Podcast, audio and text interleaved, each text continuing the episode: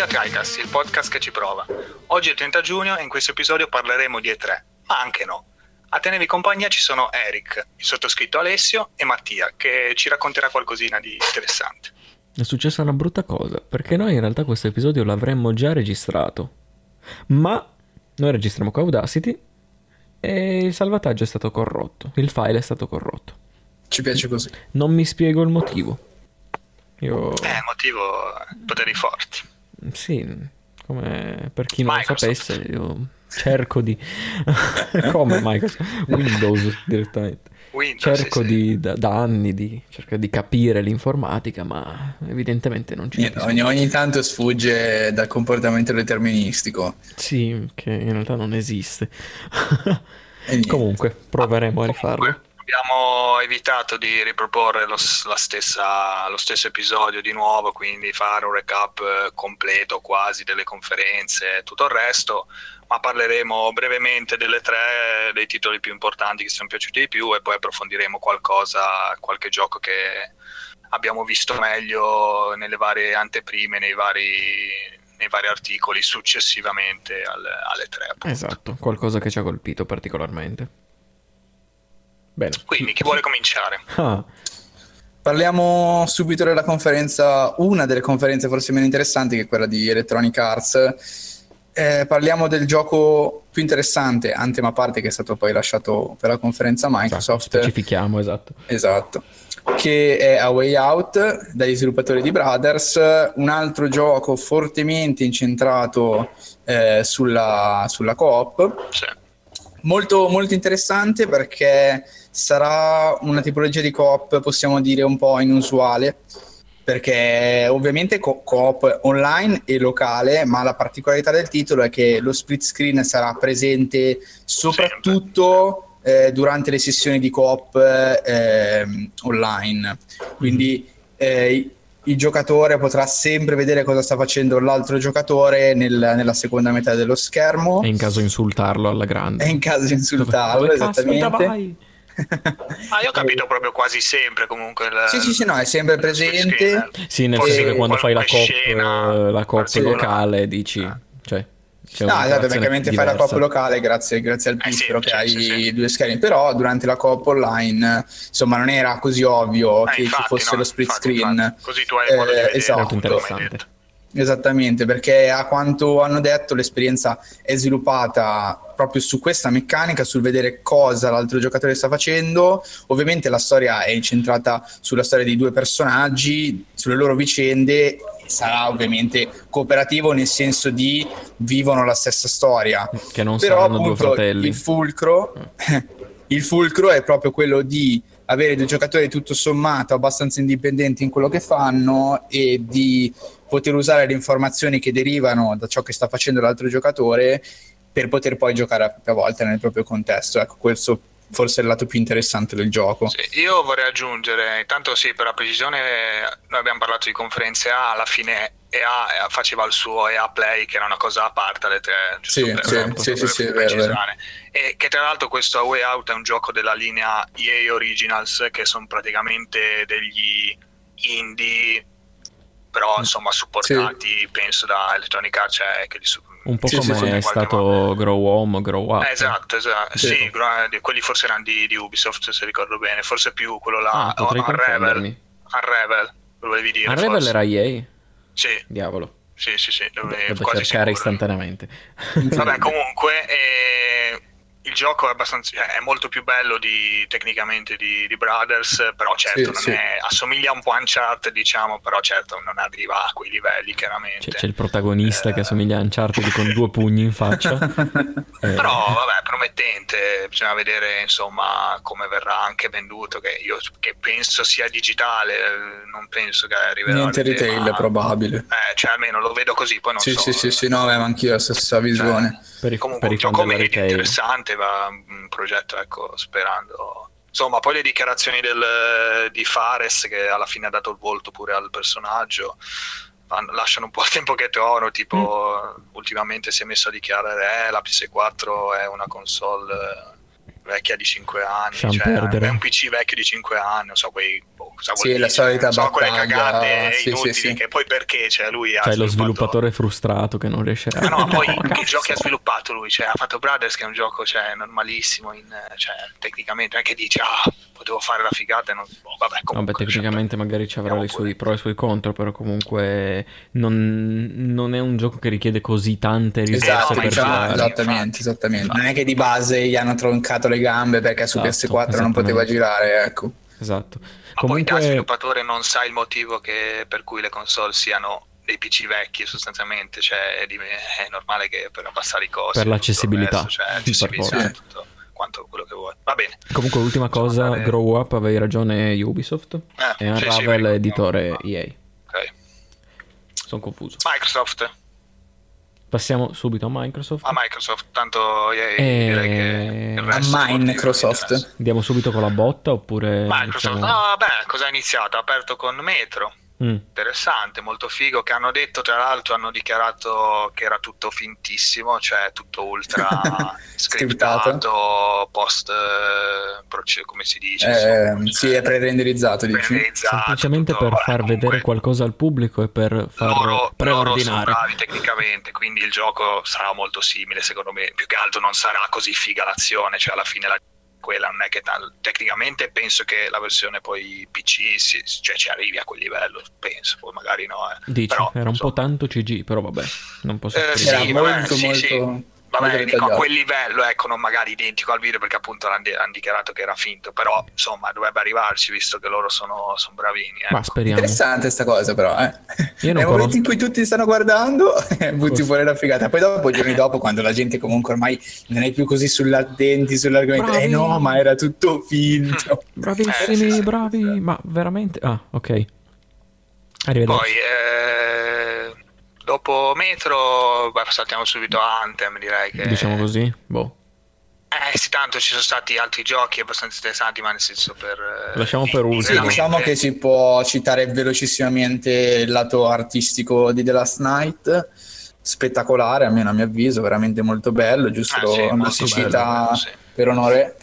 Questo... E poi... gameplay in parallassa. Sì, sembra veramente bello, una gestione veramente delle luci spettacolare, fuori di testa. Sì, tra l'altro ho sentito che a porte chiuse i sviluppatori hanno mostrato proprio l'editor del gioco, mostrando tutto i vari... Mannaggia queste porte chiuse. I vari strati mi sembra che sia fatto con Unity e che appunto Unity è in 3D e quindi il 2D è simulato praticamente. No, anche il motore 2D Unity, però incentrato molto di più sul 3D, cioè puoi fare un mix tranquillamente. Sì. Comunque è molto, appunto, questo utilizzo di luci incredibile, questo stile alla Another World, Flashback che più ne ha più ne mette. Bello. Un po' Blade Runner. Flare ovunque. Runner, sì, stile. Bello. Poi altro microtitolo? Ashen. Ashen. Era quella solita Microsoft, no? Scusa, Microsoft, sì. Ragazzi, il gaff era del podcast. Allora, giusto brevemente, giusto per citarli, poi passiamo alle vere bombe della conferenza. Ashen, questo titolo si può dire dall'impostazione, con una parola molto abusata, Souls-like, con una grafica però molto e molto meno realistica, volutamente alla Inside, di cui lato gameplay, mi lasciate dire, non si è capito esattamente cosa il giocatore debba fare, però un'atmosfera molto accentuate, insomma, sul malinconico, scuro, molto all'inside, appunto. Esatto, quello mi ha ricordato soprattutto per l'assenza di dettagli nel volto, ma vabbè, quella è proprio una cosa artistica, ci sono una miriade di giochi circa così.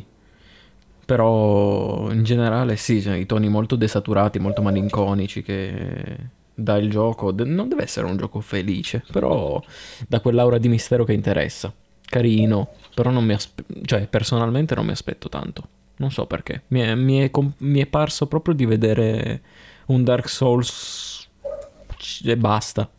Sì, da quello che hanno mostrato era proprio a livello di... faceva vedere solo quella cosa lì. Quel combattimento lì, un po' a rallentatore, che ricordava molto la meccanica Souls-like.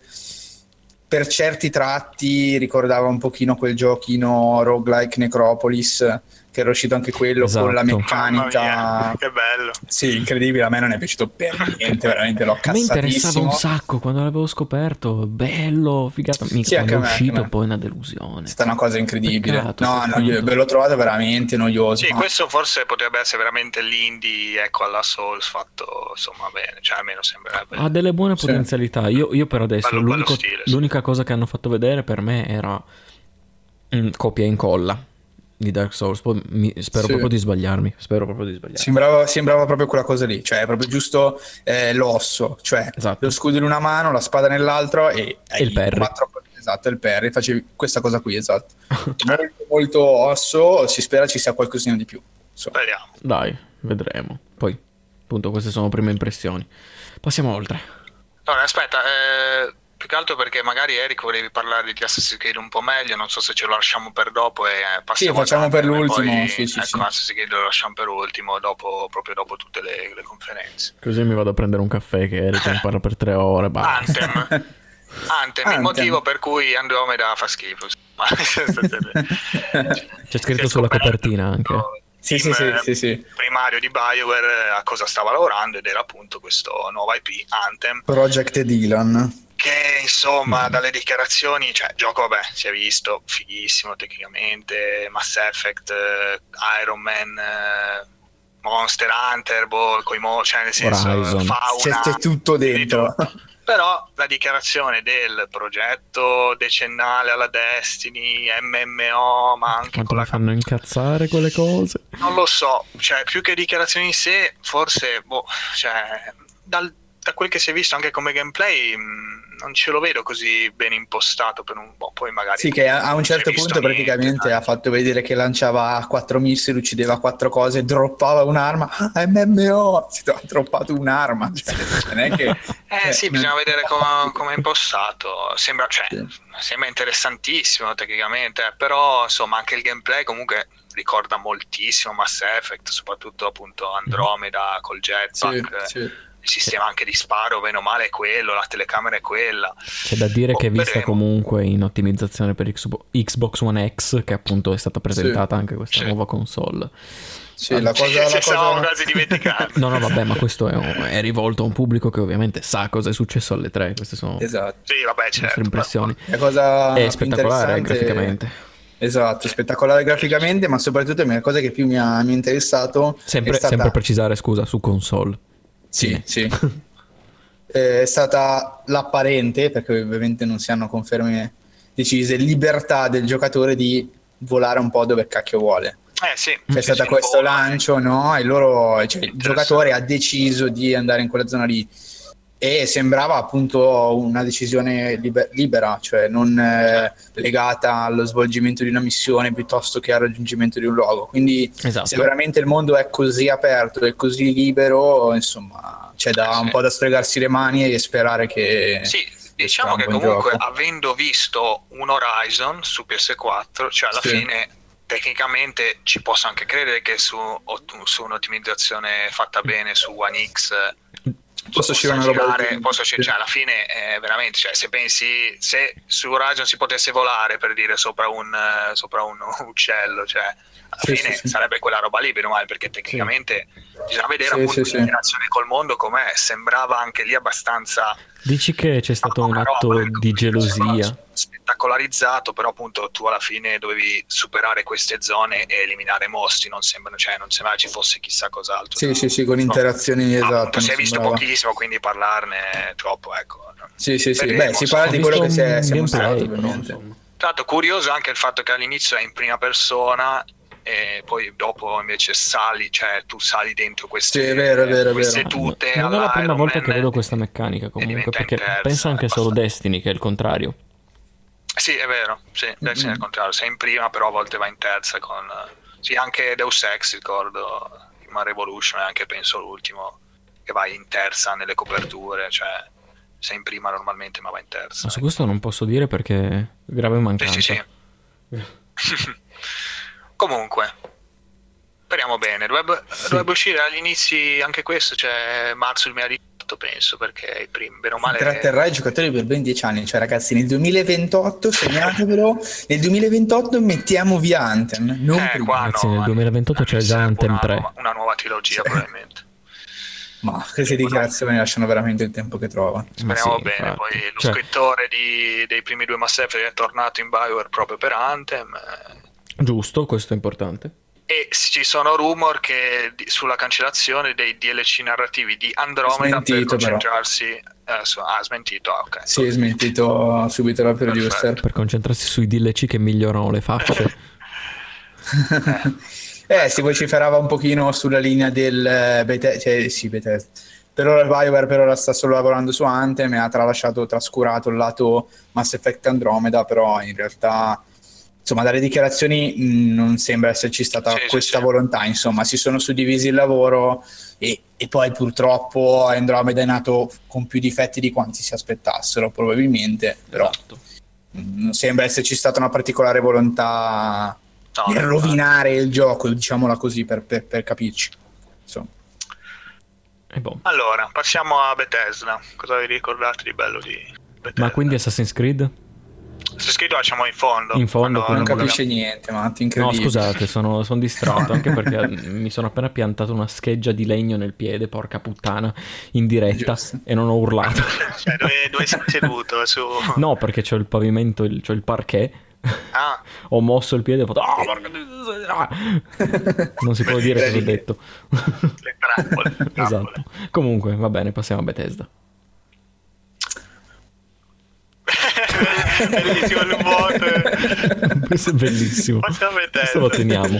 No, dai, Bethesda alla fine ha fatto una conferenza relativamente forse inutile, proprio per salire sul palco con quella roba lì. Alla fine, oddio, poteva fare forse qualche trailer e basta, perché non ha mostrato tantissimo di... Cioè, è stata concreta, perché alla fine dei Evil Within 2, trailer lunghissimo, fighissimo, in uscita a fine anno, così come Wolfenstein 2 The New Colossus in uscita sempre a fine anno. Mm-hmm. E poi ha parlato un po' di VR con Fallout, no, Skyrim no, dopo a Sony, Fallout basta, VR, Doom VR, sì, che è una roba indecente. E basta, alla fine non mi ricordo altro di interessante, niente di... Evil Within non diretto da Shinji Mikami, tra l'altro. Ah, sì, non so quanto potrà avere impatto sul gioco. Lo dirige quello dei DLC, dei tre DLC successivi.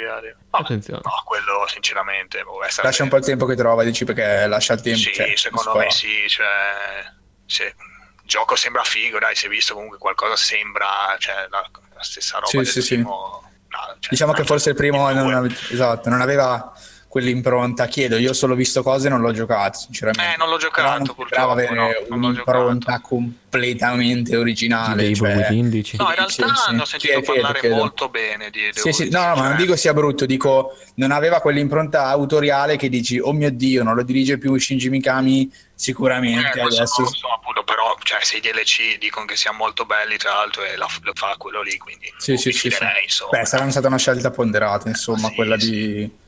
Certamente. Ma quello sicuro. Va bene. Possiamo passare a Ubisoft, dai. Dai, andiamo Ubisoft cross Nintendo, cross Miyamoto. Esatto, questa cosa stranissima. Non so se ne aveva parlato. Amorevole. Non so se ne ha parlato pre-3, ma io non me l'aspettavo. Ho detto, madonna, no. Cos'è? Dimostra tanto la forza di Ubisoft in questo momento. Non abbiamo citato il titolo, che è Mario Rabbids. Mario Rabbids, esatto. Kingdom Battle, XCOM, quindi con i personaggi di Mario e Rabbids. XCOM Mario. L'osservazione che mi è venuta in mente poi successivamente ascoltando un altro podcast è che è molto raro che Nintendo lasci Mario a qualcun altro, perché questo è un titolo interno ad Ubisoft, Nintendo non ci ha messo mano. Ha lasciato proprio i personaggi di Mario, gli assets, e loro ci hanno fatto un gioco. Ed è molto raro.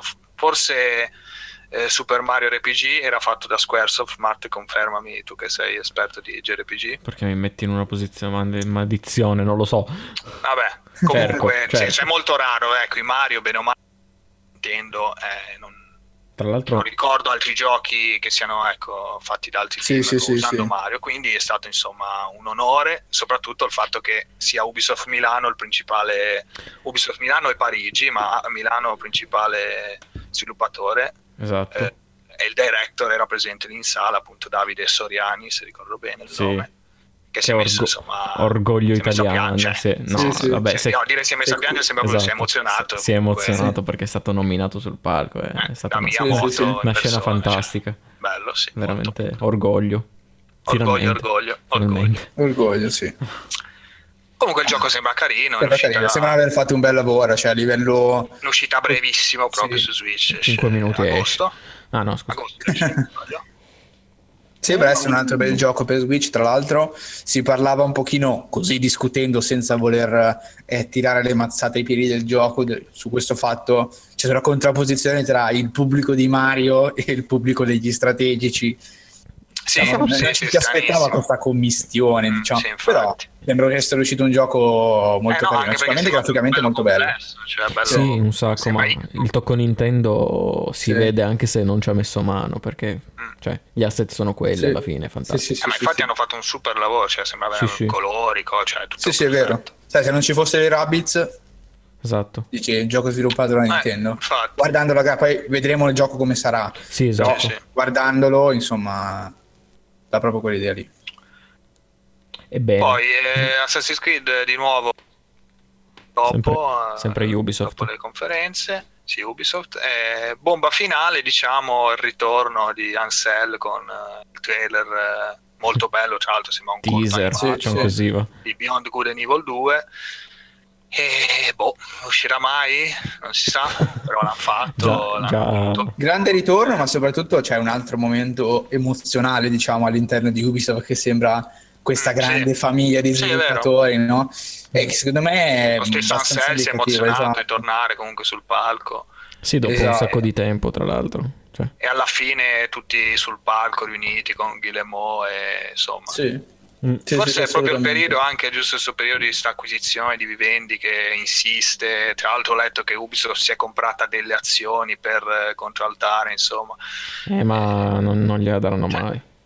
No, però è interessante, cioè evidentemente comunque, vabbè, di là dei soldi che posso, però fa anche piacere vedere magari legarsi così a magari la propria società, insomma, cose carine, oltre a un legame di soldi, anche se comunque va chiaro, vabbè, mega multinazionale. Beh, però sul palco, cioè, si sono mostrati come una società assolutamente in salute, hanno mostrato una quantità di giochi misurata davvero, tutti con la loro identità. Sembrano tutti ben fatti, poi ovviamente ci sono i gusti personali, poi magari qualcuno di questo Ubisoft non sarà così buono, però ovviamente hanno mostrato veramente una line-up incredibile, cioè che pone a livello di numero di titoli al pari di o Sony, Microsoft o Nintendo, cioè Ubisoft proprio pur non producendo hardware, cioè ha veramente tirato fuori, si mette al pari secondo me, poi è molto odiata, ma 716 credo. Odiata, ma abbastanza ingiustamente, perché comunque produce talmente tanto, cioè alla fine robe come For Honor, The Division, cioè The Crew, sono comunque robe che ok, magari ti riciclano meccaniche dei propri titoli, robe varie, però insomma sono giochi anche di un certo spessore che la gente gioca con piacere, poi ok, vari problemi, però insomma, cioè ne esce di roba. Esatto, tendenzialmente i loro giochi comunque ormai hanno raggiunto un livello tale da essere tutti, possiamo dire, confezionati piuttosto bene, poi c'è chi va bene, chi va meno bene, chi magari va male, però tendenzialmente comunque per la quantità di giochi che sfornano veramente la qualità media è abbastanza alta. Confezionati poi se dentro la confezione ci trovi degli insetti, insomma. Lì è capitato troppo spesso. Passiamo a Sony, grandi aspettative di molti, insomma, chissà, grande hype dopo l'ultimo hype, CTR, gente che voleva, non so chi è, però qualcuno voleva. Io non lo so, sentivo qualcuno che parlava, ma non ho idea veramente, no. Si nasconde. Si avvia con doppio DLC praticamente, Uncharted e Horizon, cioè Uncharted lunga scena di Lost Legacy, e poi l'annuncio del che sarà insomma, sul ghiaccio. L'annuncio del DLC di Horizon, lo dico io perché si è interrotto l'audio, per quello. Incredibile. E poi cosa hanno fatto vedere di interessante? Gameplay di Days Gone, che sembra anche quello molto interessante, molto sì, soprattutto molto poi c'era quel dubbio, no, che si era sollevato sul fatto che il gioco doveva essere un open world, però la sezione mostrata ha fatto vedere una sezione, cioè, molto lineare come tipo di approccio, cioè lui che si incanalava in questa, sì, questa foresta, e sostanzialmente si trovava poi ovviamente il gruppo di nemici, però insomma non sembrava avesse tante scappatoie all'interno di dove si muoveva. Giusto. Vediamo un po', interessa, sì, mi interessa abbastanza. Sony ci sta credendo, ha ampliato il team di sviluppo Sony Band, poi insomma ha mostrato vari, sì, un sacco di soldi, vari video che dove praticamente ci sono diversi approcci alle situazioni. Nella conferenza si apriva il portone, il cancello per far arrivare gli zombie e uccidere tutti praticamente, mentre si può evitare di farlo e esatto, giocarsi la stealth contro i nemici umani, insomma vedremo. C'è la moto, c'è la moto, cosa vuoi di più? C'è la moto, il chopper, sembra interessante. Esatto. Poi niente, hanno mostrato un po' sorpresa. La sorpresa qual è stata alla fine? Assassin's Creed. Ah no, scusate. no, non qua. Remake di Shadow of the Colossus. Shadow of the Colossus che si vociferava prima, comunque avevo sentito dei praticamente esatto, la sera prima mi pare, forse addirittura qualche ora prima. Si può dire la sera prima perché erano le 3 di notte, quindi era la sera prima.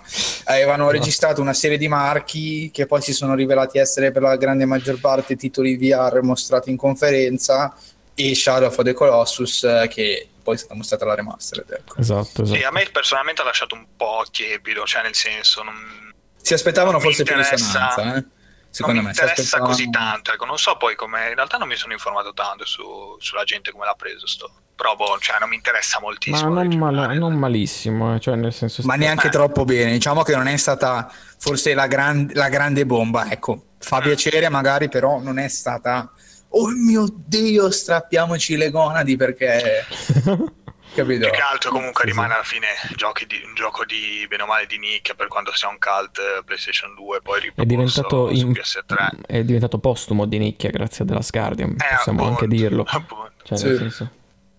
Però comunque è fatta da Blue Point, quindi sicuramente avrà un certo valore tecnico, diciamo. Sono tutte remastered fatte molto bene, quelle che fanno i ragazzi di Blue Point, quindi ci si aspetta anche un livello di remastered tale per cui magari varrà proprio la pena possedere una copia del gioco nuovo, tra virgolette. Ricordiamo anche cosa hanno fatto i ragazzi di Blue Point, giusto per far capire il livello. Hanno lavorato alla trilogia di Uncharted, la Nathan Drake Collection se non sbaglio, assolutamente una remastered fatta secondo me benissimo. Io ho giocato i primi due e comparati all'originale PS3 sono veramente, secondo me, molto più belli. È spettacolare anche il fatto che hanno aggiunto il frame rate loccato a 60, che comunque fa sempre piacere, diciamo, alla vista. Sì, poi hanno fatto anche Gravity Rush Remastered, Metal Gear Solid HD Collection. Ma non hanno fatto anche la God of War Collection, o erano altri? God of War Collection, okay, sì. Anche già Ico e Shadow of the Colossus. Sì, esatto, quello che è uscito per PlayStation 3. Sì, tra l'altro curiosità anche hanno curato la versione 360 di Titanfall, così a caso, porting di quello.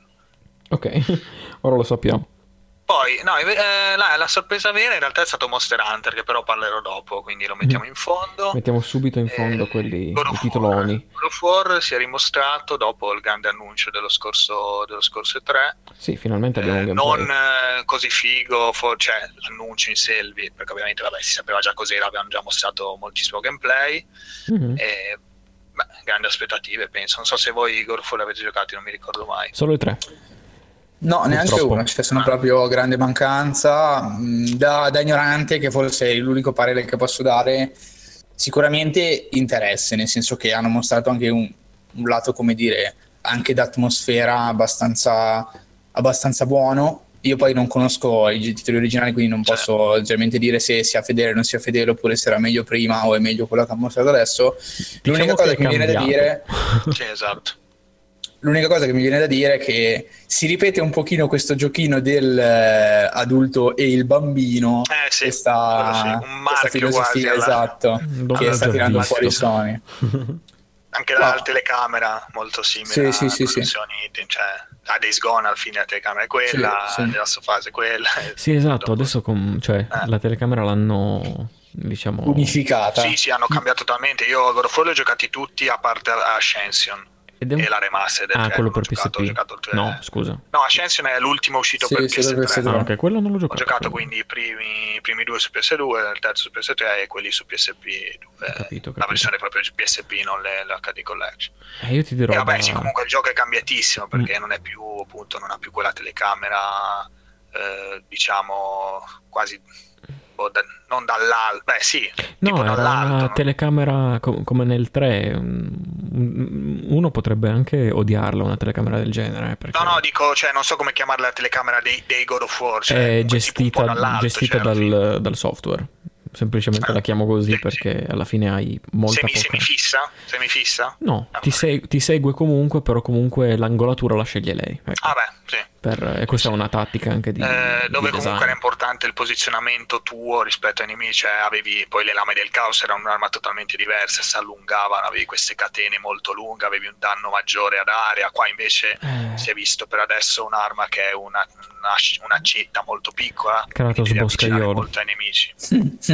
Anzi, però no, in realtà nel video si vede anche che comunque la lancia, quindi un pochettino hai un po' di varietà, dici? Di varietà all'attacco, e anche farla roteare attorno a te per colpire comunque eventuali nemici dietro che non vedessi con quella telecamera lì, perché chiaramente così vicino. Molto spettacolare, si è visto anche nelle fasi di arrampicata, molto un po' a lanciartela, non so, vedremo un po' cosa ne esce, non si capisce bene l'impronta, come sarà, se effettivamente sarà un mezzo di open world, però alla Tomb Raider, nel senso quella mappetta da esplorare, da raccogliere oggetti, non lo so, vediamo. L'unica cosa che mi viene in mente da chiedere a voi, che comunque più Ale mi sembra di capire che comunque hai giocato, conosce i titoli, chiamiamoli originali, quelli già usciti, anche questo sarà canonico, però dico generale alla serie già uscita, mi è sembrato molto meno, come posso dire, cruento e violento di quanto non avessi visto pur non avendo giocato, nel senso di si vedono questi nemici che non si capisce, li picchia, si rompono e perdono questa lava, non saprei come chiamarla, questa sembra meno gore dal punto di vista proprio del sangue, ma soprattutto sembra anche molto più serio, appunto perché c'è molto più maturo, totalmente diverso, col bambino, quindi ha il rapporto, instaureranno un rapporto molto bello sicuramente nel gioco, che dovrà creare empatia nel giocatore rispetto a God of War primo, che dopo 5 minuti sei nella stanza che ti fai due prostitute e ricarichi la vita. Ricordiamo anche il background di Kratos, giusto per... Sì, ma poi c'è lì proprio nei God of War vecchi sei proprio l'incazzato che mena proprio senza pietà, qua sembra una cosa totalmente diversa. Sì, infatti vedremo, dai, comunque interessante che abbiano cambiato, perché non se ne poteva più, dopo veramente alla fine sei God of War identici, se potevi, basta. No, quello fa piacere sicuramente, però vedremo cosa ne esce. Soprattutto per la telecamera, che può essere una cosa magari minuscola per alcuni, però non... infatti, perché comunque si è visto che il combattimento che aveva mostrato il vecchio 3 e anche questo che si è visto con il mostrone, il boss, quel che è il nemico grosso, rende molto bene, molto spettacolarizzato, perché comunque sei in 1 contro 1. E ovviamente la telecamera ti aiuta ad apprezzare meglio lo scontro, secondo me. Esatto. Però quando sono più nemici, hai un po' quelli... e lì bisognerà vedere un po' come saranno gestite anche il sistema, se ci sarà ancora un po' di combo e di come effettivamente ti approccia al combattimento, ecco. Ma anche le armi soprattutto, perché comunque se ti cominciano a dare armi diverse alla fine ti cambierà. Assolutamente, sì. No, ma sicuramente ci sarà una componente con combo, ma magie, immagino che prenderanno i buoni spunti che avevano negli altri. Sì. Poi speriamo. Detroit arriva David Cage. Cage, perché? Cage. Sempre chiamato Cage io. Avrà tre volte le scelte che ha avuto Heavy Rain. E avrà tre volte non una data d'uscita. Esatto, ancora niente data d'uscita, però sì. Devo dire, un trailer... Sì, nessun gioco ha la data d'uscita alla fine, tutti 2018. Sì, 2018. No, questo nemmeno, non ho scritto proprio. Questo è nemmeno 2018. Ah, nemmeno. Non ho scritto se lo sono dimenticati, o non lo sapevano neanche loro. No, proprio, ma ormai hanno mostrato parecchio di gameplay, infatti. Vediamo un po', insomma. Sembra bello, sembra fatto bene. Vedremo anche qua, non c'è. È stato interessante il proporre un... Questo è il secondo, no? Cioè...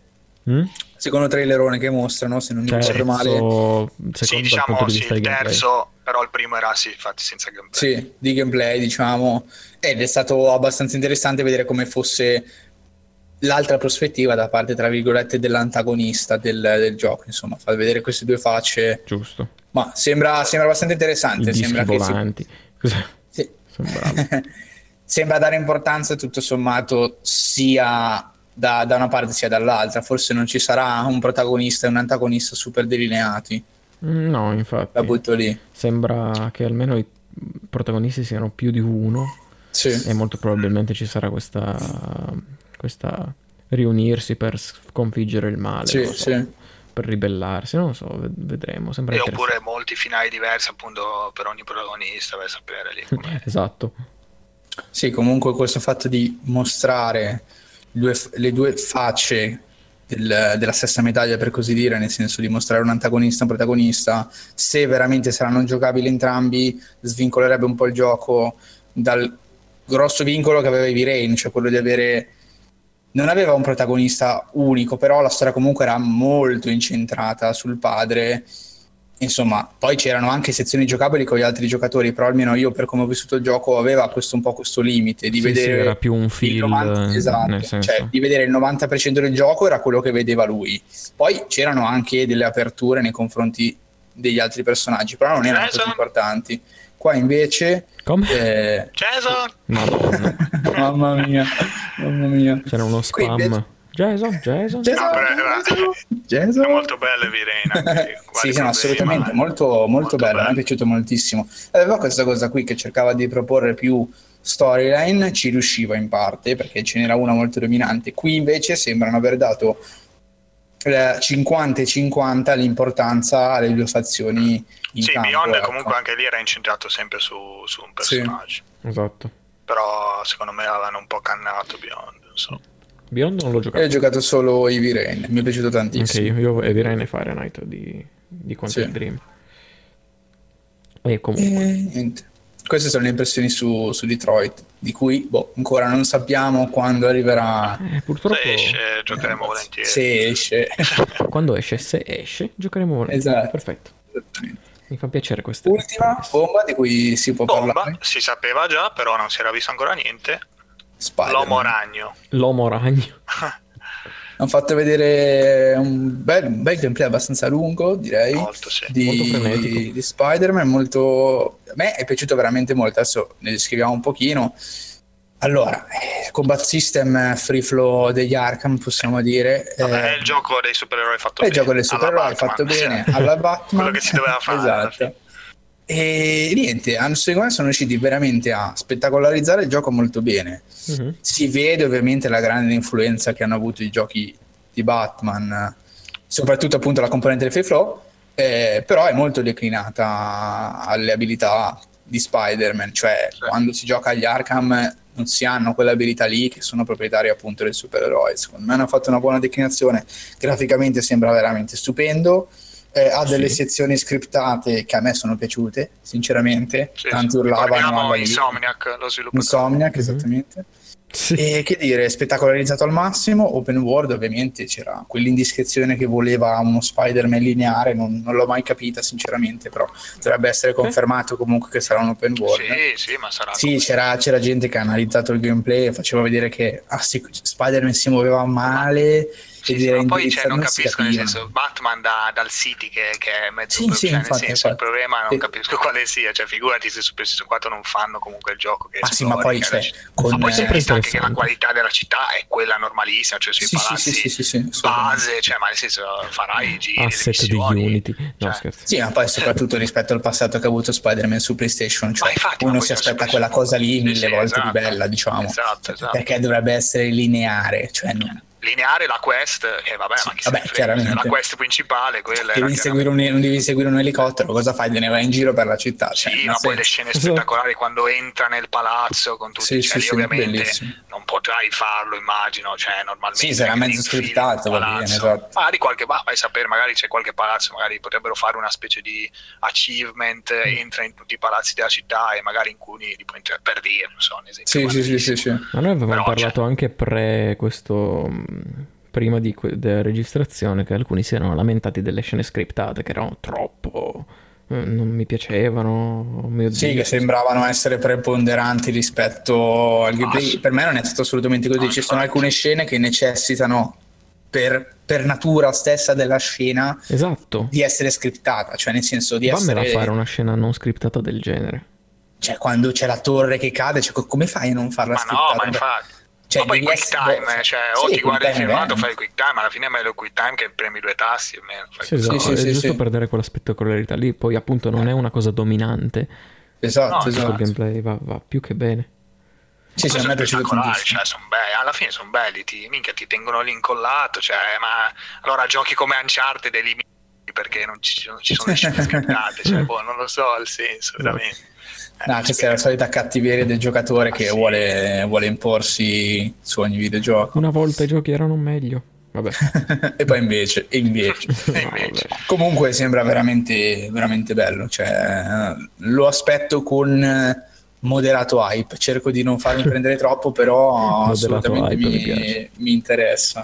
È un'esclusiva di peso, dai, perché comunque assolutamente. Spider-Man è veramente il grande ritorno, cioè io poi non so voi, io per esempio Spider-Man 3 l'ho consumato su PlayStation 2, mi sembrava fosse anche un gioco, cioè possiamo dire piuttosto di moda, possiamo dire così, cioè molto famoso, venduto. Spider-Man comunque sono usciti gli ultimi tie-in dei film degli Amazing 1 e 2. È vero, hai ragione. Che non erano così brutti come la gente crede, da quanto ho capito, quanto ho sentito parlare da qualcuno che l'ha giocati.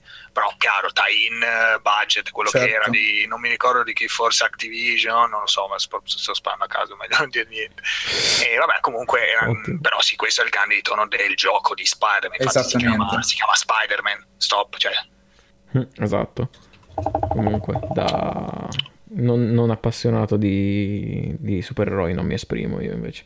No, ma neanche noi, però cioè, Spider-Man alla fine piace un po', è più famoso insieme a Batman, cioè piace un po' a tutti, anche ai bambini, poi il carattere più comico, più divertente, più ragazzino, cioè Batman è tutto cupo, sei lì a girare nel buio, nella pioggia, qua invece comunque confermo The Amazing Spider-Man, editore Activision, sviluppato da Binox e Gameloft, il fratello più piccolo di Gameloft.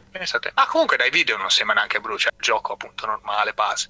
Va bene, dai, Nintendo, Matt, parla un po' te che sei stato un po' silenzioso. Ma perché io, se non lo sanno, sto un po' maluccio, cioè, il mal di testa, la morte. Dai. Insomma, la morte addosso. La morte che arriva. Beh, della Nintendo c'è stato un giorno parleremo di Twin Peaks. Comunque spoiler a parte, che non era nemmeno uno spoiler, tanto non si capisce un cazzo. Nintendo ha fatto una bella conferenza alla fine, chiama la conferenza, erano in diretta live da chissà dove, cioè, ha fatto lo spotlight che era praticamente il direct, classico, una roba montata col nostro pre-registrato, e poi dopo il grande Reggie che ha sempre fatto nelle varie tre, insomma, lo show floor che mostra tutto il giocato da parte dei sviluppatori. E niente, tra le tante cose che ha mostrato, perché ne ha mostrate abbastanza, però alcune sono state un pochetto povere, possiamo diciamo tirare fuori uno Xenoblade 2 che finalmente è stato mostrato con un trailer un po' più ampio, e soprattutto la data, cioè, bizzarrissima, che nessuno ci credeva, fine 2017, incredibilmente confermato, incredibile, l'hanno sempre detto, nessuno ci credeva, Invece ce l'hanno fatta. Quindi io rimango più tepidino da appassionatissimo del primo Xenoblade Chronicles. Urge per me una giocata al Chronicles, infatti. Sì, è veramente bello, però sono rimasto un po' scottato dall'X, che insomma è stato un miracolo su Wii U come è uscito, perché è un giocone allucinante che non ti aspetti per la console che era.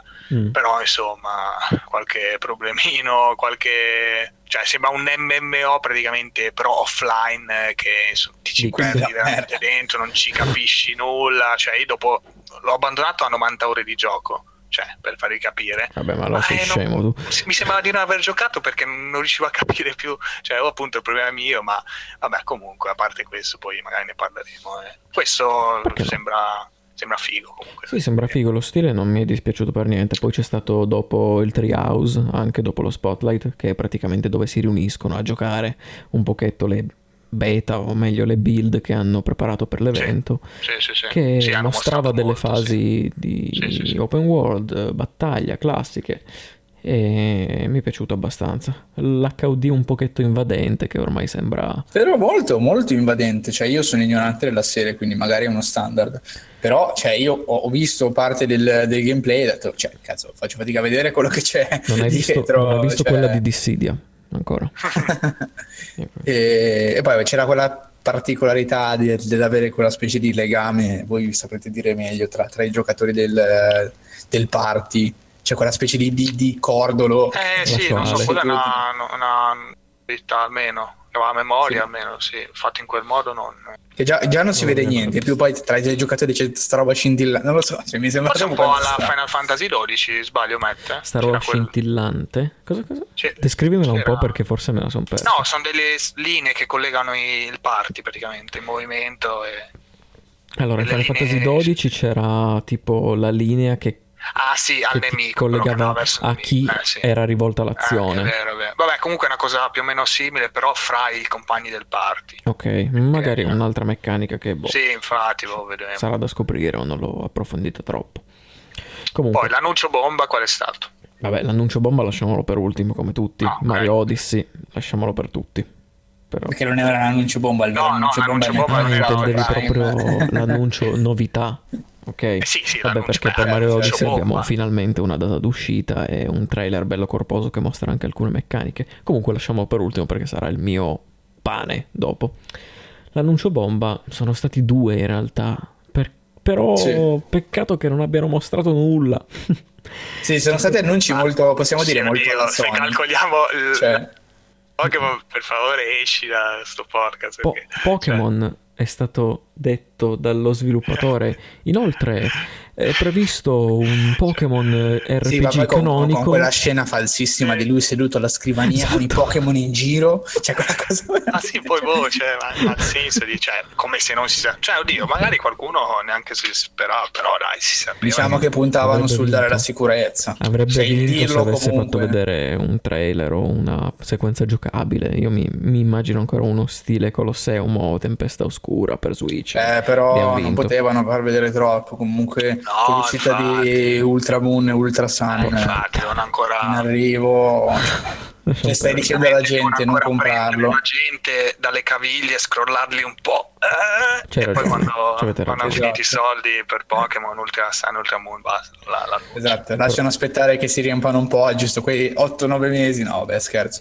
Però, e poi arriverà ma hanno detto che alle 3 2018 potrebbe essere presente, ci credo, speriamo. Comunque chissà. L'altro annuncio bomba... alle 3 2018 come?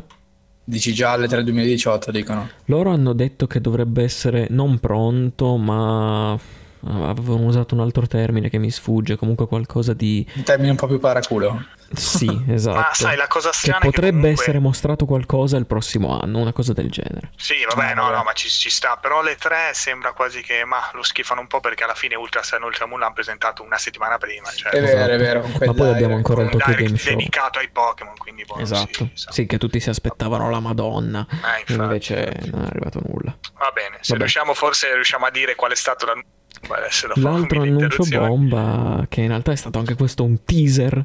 Sì, proprio un teaser proprio blando, bruttino, però comunque che è arrivato col... A me è un po' fatto salire l'hype, io me lo sono guardato dopo quella scena. No, perché non si capisce cos'è, io soffro molto la scena del non si capisce cos'è e poi improvvisamente... Bello, te lo godi di più. Poi no, quando... beh, ci sta, cioè alla fine molta gente si è esaltata perché esatto. non se l'aspettava. No, è che non si capiva, poi nulla, un po' è partita Lost, beh esatto. poi ovviamente quando ti viene l'emozione non lo sai che non mostreranno nulla. Te lo vedi, parte la Lost di Samus, esatto. la S, e cioè, comunque cioè, io sono un grande fan, mi ha gasato a merda. Poi... Ovviamente dopo dici, ah, ma non si vede niente, vabbè. Stiamo parlando però sul momento è stato...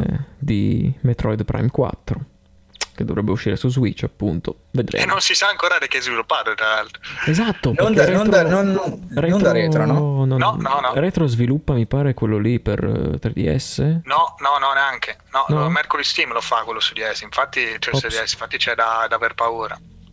Vabbè, ma è, diciamo che è un remake quello. Mirror's of Fate, già che insomma, diciamo... era proprio un Castlevania su 3DS, ecco. Ecco, va come mi spezzano le speranze per questo. Però diciamo che appunto non è un remake, quindi dovranno attenersi a una certa linea. No, ma infatti si è visto il gameplay che sembra carino, cioè è brutto tecnicamente perché è brutto, ma vabbè, ma è 3DS, cioè. Però è bruttino proprio come almeno io lo trovo brutto proprio esteticamente. No, ti do ragione, poi ci sono certe eccezioni in cui sembrava proprio vuoto. Solo quello spoglio. Perché brutto no, però un po' spoglio, magari era una build spoglio, molto cioè, in quel senso, blanda per diciamo che hanno voluto, cioè a quella profondità 3D, ovviamente 3DS, ok, 2.5 cioè, anche se... D, dai, sì, no, ma diciamo 3D perché poi c'è lo sfondo diciamo aperto, quello in sì, 2.5D che hanno voluto dargli questa cosa qui, secondo me non aveva esattamente bisogno, l'hanno fatto perché era su 3DS. Io avrei molto più apprezzato la linea stilistica completamente 2D che avevano Zero Mission e Fusion, sì è vero, usciti su GBA 1000 anni fa, ok, però secondo me rimangono comunque a livello estetico molto migliori di quello che hanno mostrato. Guardati tipo Azure Strike Gunvolt, sì. Tipo quello è tipo una specie di Mega Man style, sì. Quello lì è in 2D, è fighissimo. Mi raccomando non guardarti però Mighty No. 9 perché sennò appunto esattamente, quello è fatto in 3D fa schifo. Vabbè. C'è da dire che la cosa buona è che almeno a mio parere da fan della serie hanno scelto il gioco giusto da portare diciamo con un remake, perché proprio Metroid 2 Return of Samus era quello che al giorno d'oggi meno reperibile in assoluto, è uscito solo su Game Boy, neanche Color, cioè te lo si poteva veramente giocarlo solo in bianco e nero, poi aveva sta cosa della telecamera sta cosa della visione vicinissima, cioè, sì, assolutamente. L'hanno reso un pochetto più accessibile appunto. Sì, assolutamente. L'altro grande cambio, piccoli cambiamenti all'interno del gameplay, come mettere la mira a 360 gradi piuttosto che a 45 gradi come la prima, un po' più di tutorial qui... Che tra l'altro mi è venuto in mente adesso, scusa l'interruzione, che Nintendo aveva buttato giù il progetto AM2R, il remake di Metroid 2, Metroid 2 remake amatoriale molto bello, tra l'altro fatto con al fine lo stile grafico degli Zero Mission ma tutto quello che si è capito alla fine perché abbia insistito tanto a buttarlo giù, perché... che poi tra l'altro cioè io adesso magari mi lanciano il pomodoro in faccia, cioè io graficamente preferivo quel progetto lì, esatto, no ma cioè, sarà molto probabilmente per molti quel gioco lì sarà il vero remake del 2 invece che quello ufficiale, assolutamente. Perché poi da ignorante vado a cercarmelo, vado a vedere. Riprendeva moltissimo la linea appunto come diceva Ale dei giochi per Advance, c'era Zero Mission e poi se volevi giocarti il secondo Metroid c'era quel progetto lì. Ovviamente come tanti progetti legati a IP Nintendo è stato buttato giù, ovviamente avevano le loro ragioni, loro volevano da tempo far uscire questo. Il paradosso è che sarà meglio probabilmente fare perché quello che hanno mostrato poi magari poverini loro hanno scelto di mostrare una sezione magari quella iniziale infatti. Un po' più bruttina del resto o che rende poco, magari lo spirito ci sarà, però appunto vedremo, dai. Ma tutti i progetti che sono correlati in qualche modo a Nintendo vengono poi buttati giù. Io recentemente stavo seguendo un remake fatto da un tizio ovviamente amatorialmente su Unreal Engine 4 di Ocarina of Time, che era fantastico da vedere. Avevo visto qualche video, tipo tra pochissimo probabilmente non lo vedremo più, gli manda la Digos a casa probabilmente. Comunque, anche Mario 64 mi hanno provato a fare. Sì, che tra l'altro, vabbè, c'è anche una chicca di Mario 64 adesso. Cioè, avevano fatto la meccanica di Odyssey. Ah, sì, ho visto, vero? Sì, sì, sì, sì, con il cappello, bizzarrissimo. Sì, esatto. Sì, sì. Infatti io che avevo fatto la prenotazione di Odyssey l'ho subito tolta, perché, cioè, se c'è sul 64, perfetto. Se giusto. Ah, beh, allora, sì, sì, giusto, così. Giusto. Esatto. E poi nient'altro, ci sono state due annunci altri, cioè due altri annunci di personaggi famosi ormai dell'universo Nintendo. Abbiamo un nuovo Kirby e avremo un nuovo Avventura di Yoshi. Si vociferava anche di un Luigi's Mansion 2, ma non c'è stato. 3? Oh cazzo. Eh sì, il 2 è uscito su 3DS. Su 3DS, giusto, perché per quello che non l'ho cagato, maledizione. Sì, Luigi's Mansion, sì, peccato, perché sinceramente Kirby e Yoshi, Yoshi non sembra bellissimo, Kirby, boh, cioè non ho mai giocato, però l'ho trovato sono carino, molto belli da vedere i Kirby, ma sono semplicissimi, cioè non so. Però non sono così facili come credi, questa palla rosa è più difficile di quanto sembri. Ho giocato uno per GBA, giusto per... ma GBA forse sei andato indietro che erano tosti, ma adesso... Dici? Non so, mio fratello ci ha giocato a quello su 3DS, adesso mi ricordo il nome, forse Triple Deluxe, quello del genere. Cioè era proprio un gioco per bambini, ecco, che sì, possiamo dire lo stesso anche dei Mario. Sì, vabbè, beh, insomma, lasciamo perdere, insomma. Cioè sì, sono più semplici, però comunque non a quel livello, ecco, diciamo. Sì, non si sono semplificati, sono per giocatori, diciamo che gli ultimi Mario. Yoshi invece è difficilissimo, Wally World, però questo non mi piace molto, sì. Comunque vedremo, dai, anche lì. Comunque, ho visto anche tipo che adesso tra il paragone Mario Wii U, tipo, no? Che a differenza di quelli vecchi ti dicono c'hai 3 vite, se ne prendi altre bene, se no cazzi tuoi. Sì, sì. Questo te ne dà 10.000 di vita all'inizio. Sì, poi l'invincibilità ti dà, esatto, ti dà tutto. Cioè, oppure vabbè, c'era addirittura in scusa, non mi ricordo quale gioco che ti completava il livello da solo. Non mi ricordo qual era. Tu praticamente prendevi una di quei, appunto, un blocco che prendeva il gioco, prendeva il controllo del personaggio e andava avanti e comprava il verso. Sì, sì. Non mi ricordo se era un Mario o se era il Donkey Kong, non mi ricordo. Cioè già cosa era successo all'epoca di Red Dead Redemption mi fece accapponare la pelle, figuriamoci questo. Red Dead Redemption? Ve lo ricordate? Che quando fallivi un tot di volte la missione ti diceva salta questa parte. No, sì. Non mi ricordo perché non ho mai fallito tante volte. Mamma mia. No, ma ricordo che comunque questa non era una meccanica. Comunque era una meccanica tra virgolette diffusa in alcuni giochi. Però comunque ritengo che sia una meccanica sbagliata, poi vabbè. Perché in generale uno può scoprirla e dice faccio tutto così. Certo, non ti godi l'esperienza, però ci sono i giocatori del genere, quindi... Cioè, vi faccio un esempio banale, nel senso che mio fratello quando era piccolo, appunto, lo avevo fatto giocare a Mario U, Mario, non mi ricordo, 3D World forse. Sì, 3D World, giocavamo in due per Wii U. E a un certo punto aveva scoperto che appunto c'era sta foglia, la foglia bianca lì che ti faceva diventare bianco invincibile. Oddio, non l'ho mai trovata. Fantastico. C'è anche in 3D. No, se muori tante volte ti appare il blocco da nulla, ecco. Ti prendi quella e ti fai tutto il livello correndo come un dannato. E lì diventi sai, dopo che l'ho scoperto un pochettino, sai, diventiva un po' la voglia, non c'è più quella... da bambini, è chiaro che lì ci sarà un discorso più profondo quando uno diventa grande, dice non ha senso. Tanto, diciamo che Nintendo non è i bambini, perché giocano a Rainbow Six, a Call of Duty. Esatto, adesso le carte in tavola sono cambiate. Adesso ma è vero. Io se giochi a Call of Duty sei un bambino, se giochi a Super Mario sei un adulto. Cosa? I numeri anche solo di Switch avevano tra virgolette dimostrato che il target di Switch veramente cos'era? L'82% degli acquirenti Switch era comunque sopra i 20 anni. Così. Comunque dimostra un target completamente differente, un target effettivo completamente differente da quello che uno poi si aspetterebbe. Ma difatti, guarda, sono molto contento di questo, personalmente. Cioè il fatto che stia evolvendo in tutti i sensi, anche sul punto di vista del target, è spettacolare.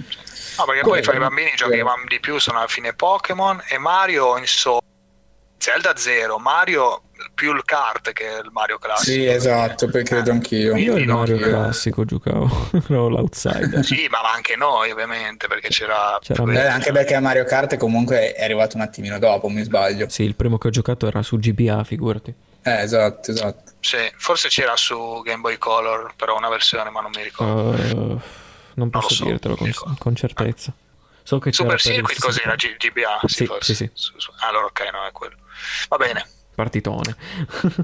Comunque niente, del resto è stato presentato anche meglio Fire Emblem Warriors, che alla fine è il Musou-like di... Musou senza online, tra l'altro. Senza coppa online. Musou senza online. Recentemente. Ok. Sì. Solo cop locale, niente online. Almeno non si sono pronunciati sull'online. Beh, adesso che verrà tutto asfaltato da Dynasty Warriors 9, che è open world. Vabbè, però Dynasty Warriors 9 su Switch non esce. Sto scherzando.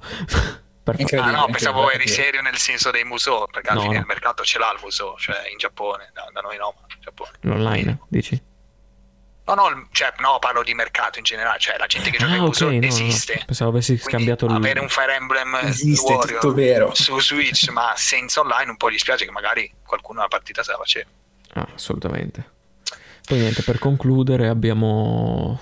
Cos'è che mi manca? Skyrim, che è stato riproposto, oltre che essere stato riproposto come esperienza in VR alla conferenza Sony, per carità. Sì, fantastico. Io veramente mi chiedo il senso di un gioco come Skyrim su Switch quando esiste Zelda. 10 anni. Io veramente mi chiedo, cioè, il senso di una cosa del genere. Attenzione, non voglio essere troppo cattivo, però... Non c'entra la coesistenza di titoli, c'entra il fan sfegatato che vede solo Skyrim. Cioè, ho capito, però tu sei un fan Nintendo. Io mi chiedo chi non ha ancora giocato Skyrim, cioè a parte me. Io perché non mi interessa troppo. Ma io dico, cioè, chi non ha giocato Skyrim evidentemente non era interessato a giocare. Sono passati troppo anni, cioè basta riproporlo. Però secondo me c'è anche a livello di titolo, non è che ti serviva quella tipologia lì che dici però mi manca Già comunque hai di molto meglio, cioè io non ho giocato Zelda, ma ho visto 3 cose e ho molta più voglia di giocare Zelda di quanto non ne avrei di aprire Skyrim. Ma non trovo il senso del se non è tastare il terreno. Sono 2 giochi assolutamente diversi, ma dopo 6, quasi 7 anni di Skyrim, un po' è svecchiato, cioè nel senso sai ogni cosa.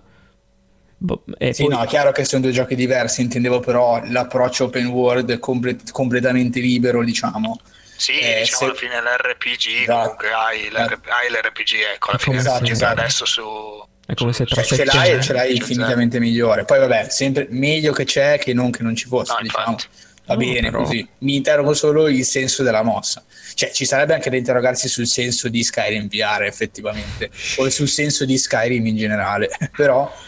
Adesso. No, tra l'altro Skyrim in VR, alla fine... avevo pensato, ho detto vabbè comunque ok sarà Skyrim, però l'esperienza VR in un gioco comunque così dove hai un'esplorazione anche bella, sì, quello forse è completa comunque, sì. Poi peccato che ho visto un video che alla fine mi sono dimenticato che non è che tu puoi camminare, cioè il movimento è quello a scatti di direziona punti e ti teletrasporti lì, devo giocare così tutto, non lo so. No, vabbè, stendiamo un velo pietoso, se no potremmo fare un rant. Sì, assolutamente. E poi una cosa invece che è stata più carina dal mio punto di vista è Rocket League, che arriva su Switch. Assolutamente, gioco super indicato, direi. Ecco, questo sì, infatti è una buona... Molto divertente. Un'idea ottima. I cappelli di Mario e Luigi per le macchine, fantastico. Bellissimo. Sì. Tra l'altro Nintendo ha contattato i sviluppatori per avere la versione Switch. Esatto, gli sviluppatori hanno anche detto che comunque dovranno lavorare un bel po' per comunque l'hardware su cui si trovano, che girando su Unreal Engine 4, essendo non so se ottimizzato per altre piattaforme, per la Switch è un pochetto più difficile. Magari più difficile, ovviamente la macchina è quel avevo letto che girerà a 720 sia doccato sia sdoccato a 60, comunque cercheranno di portare 60, riducendo un po' di dettagli. Per forza di quello ci sta, è un compromesso ottimo per me. Sì, assolutamente, perché poi comunque avendo a schermo in certi momenti così tanta roba indipendente, chiamiamola così per semplificare un attimino, non deve essere facile. Particellari, cose. No, ci poi comunque anche è competitivo alla fine, quindi deve mantenere una prestazione recente. Ma secondo me con la portabilità di Switch faranno una figata, cioè pensa che è bello portartelo in giro, fai una partita Rocket League. Ecco, io lì sono freno un attimino, perché nel senso, non che non mi piaccia l'idea, assolutamente. C'è anche FIFA, non la trovo super applicabile, nel senso che per come è costruita Switch, quando ci va in giro, ne discuto spesso con Ale, un po' quello che diceva lui, no? C'è questo internet in giro portabile, almeno da noi non è che sia così tanto diffuso. Io poi dicevo anche nelle altre città probabilmente questa cosa è già molto più diffusa e la vedo già una cosa probabile all'interno, soprattutto magari nelle città grandi americane. Però a livello globale la portabilità online non la trovo così diffusa, ecco. No, sicuramente molto più quella locale, esatto. Bene o male, purtroppo, cioè quasi come se ti dovessi vergognare in giro per l'Italia quando porti in giro una console portatile. No, ma a parte che io non vedo mai nessuno della mia età con la Switch in giro, cioè proprio sono pronta a mettere la mano sul fuoco e non solo la mano. Purtroppo dico, perché a vedere un sacco di persone in giro quando era uscito il fenomeno di Pokémon Go, no? Che avevamo tutti la faccia devastante sullo smartphone. Lo so, però sai cos'è la cavolata? Che il smartphone è... ma smartphone è molto più casual, cioè molto più mainstream. Ma tira fuori un Nintendo, cioè al bar, ma un 3DS, dove vai? Cioè, praticamente la gente attorno a te ti si allontana, rimani tipo da solo in mezzo. Ma uno non dovrebbe fregare di meno, però vabbè, però sai come funzionano queste cose alla fine. Leggevo l'altro giorno un articolo che mi ha passato un amico, no? Dove su un Reddit della Switch uno aveva detto che aveva portato lo Switch sull'aereo, no? Per giocarci, e quello di fianco a lui avevano fatto amicizia perché aveva la Switch anche lui, allora hanno giocato insieme. Spettacolare, che bello, spettacolo. Sembra tipo No Man's Sky, dai, incontriamoci nel pianeta, che bello. Peccato che poi la realtà è ben diversa. No Man's Sky su Switch, conferma. Ma No Man's Sky dove è finito? No, basta no, è finito nella mia libreria e in quello di altri milioni di giocatori che a milioni non so quanti, non però. Nella mia non Mamma perché mia. Ci ho visto lungo, ma perché non mi interessava il day one, soprattutto per il prezzo. Io ci avevo visto mezzo lungo, l'ho provato, poi l'ho comprato e poi è andato come è andato.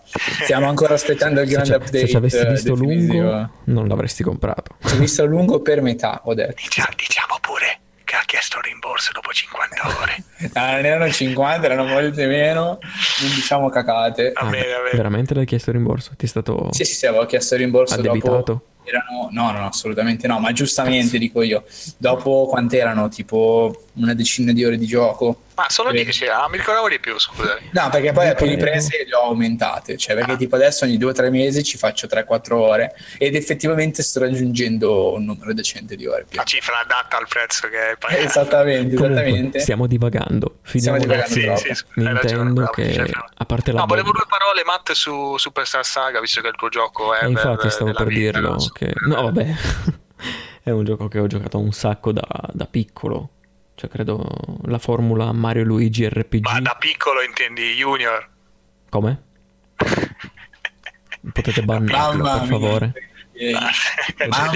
All'insegna di Dragon Ball FighterZ che non abbiamo parlato. Discord, è vero, ci hanno dimenticato di Dragon Ball. Madonna, è vero. Ma è fighissimo Dragon Ball, andiamo avanti. È Dragon Ball, ragazzi, però devastante. Con l'estetica più bella che avrete mai vedrete mai. Complimenti, sembra di muovere un anime. Superstar Saga finalmente c'ha questo maledetto remake per 3DS che io me l'aspettavo da un sacco di tempo in realtà, cioè non pensavo che sarebbe arrivato così tardi. E ha anche un altro gioco insieme, Bowser's Minion, non mi interessava più di tanto, però sembra anche quello originale, cioè nel senso, tra virgolette, praticamente prende. Comunque correggimi, cioè Superstar Saga alla fine fa tutta parte di quella side series, diciamo, Mario Luigi di RPG, Mario Luigi RPG, esattamente, insomma. Perché è iniziato con Super Mario RPG, poi non so se ci sono stati degli altri Mari in mezzo RPG, a parte vabbè Paper Mario, ma è un'altra un'altra storia. Sì, penso di sì che ci siano stati, anche perché su 3DS comunque sono già usciti i nuovi Mario Luigi. Sì, nel senso tra il Super Mario RPG e il Superstar Saga. Ah, ok. Perché su DS mi pare che ne siano usciti 2 Sì, e su 3DS anche. Sì, 3DS sì pure. Non mi ricordo l'ordine perché c'era tipo Bowser's Inside Story, Mario Dream, queste cose qua, Partners in Time. Ce n'è uno, mi ricordo molto, mi ricordo un trailer che era veramente carino, di, appunto, forse l'ultimo del 3DS, che costruivi, facevi tipo anche la lotta su, con delle costruzioni di carta tipo, tipo robot, non so, era una cosa. No, quello no, però c'erano dei minigiochi, però non mi ricordo, magari sto sbagliando il gioco. Vorrei fare un appello alla mia incoerenza. Comunque mi piace totalmente tanto Superstar Saga per il Game Boy Advance che quelli dopo non li ho mai giocati. Onesto. Avevi paura che rovinassero la tua esperienza? Esatto. Ma no, dai, cioè, sono abbastanza aperto. Se poi la rovino, no, per me resterà sempre Super Star Saga. Ma ci sta alla fine. Sì. E sembra bello comunque. Cioè, io non vedo l'ora di vedere in 3D sul serio stavolta tante scene che da ragazzino comunque non è che te le immagini, perché comunque già gli sprite in 2D lì per il GBA erano ben definiti, sì. Però mi piacerebbe vederlo in 3D adesso. E quindi dici, finalmente dopo anni e anni di 3DS hai un motivo per attivare il 3D? No. Senso, bellissimo. Il 3D non lo attiverò mai. Mai! Perché mi fa veramente male agli occhi e mi fa venire la nausea. Però vi dirò invece che dopo tante prove, dopo tanta ostinazione. Quale hai? 3DS, New 3DS. Ah, ok. Come migliorato. Migliore, sì. Dopo tanta ostinazione, in realtà mi sono abituato. Comunque rimane quello che è. Sì, non è che è diventato un'altra console. Certo. Però alcuni giochi, secondo me, soprattutto 3D Land, Super Mario 3D Land, assolutamente sono molto giocabili col 3D. Diciamo che assolutamente passabile, però non è quel mostro che tutti dipingono. Assolutamente, ma poi è una cosa prettamente soggettiva, perché a me viene la nausea dopo 5 sì, no, ma infatti ma riconosco che sia lì. Anche a me dà fastidio, cioè a me dà fastidio più che altro il fatto che lo schermo sotto non sia in 3D, quindi quando salto esatto, che tu guardi i due schermi e magari dici dove sono. Bene, adesso invece dopo questa lunghissima carrellata di titoli parliamo delle cose che ci hanno colpito di più in assoluto. Non so parlare. È tardi, c'ho mal di testa, ho la febbre, sto morendo. Comunque, a me, da buon Nintendaro, no scherzo, non sono Nintendaro, però mi etichettano come tale solo perché ho la Switch. Mario Odyssey. Che non l'hai ancora pagata tutta. E non la pagherò mai tutta. L'ho rubata. No, scherzo. Ho chiesto il rimborso a Amazon. Ho chiesto il rimborso? No, vabbè. Così. Cazzate a parte. Non c'era la Switch. Basta. Super Mario Odyssey, anzi, per determinare meglio, è stata la bomba di Nintendo per me, perché ha mostrato un trailer che era corposissimo. Tra l'altro è stato un trailer che all'inizio ha ingannato un pochetto la gente, perché si è aperto con un ambiente sì. Esatto, c'era questo tirannosauro qua in un ambiente naturale, dicevano cazzo, finalmente un Monster Hunter alternativo, oppure dicevano direttamente sarà il Monster Hunter XX. No, poi la visuale va sopra la testa del dinosauro e vediamo il cappello di Mario, il cappello quello lì con gli occhi.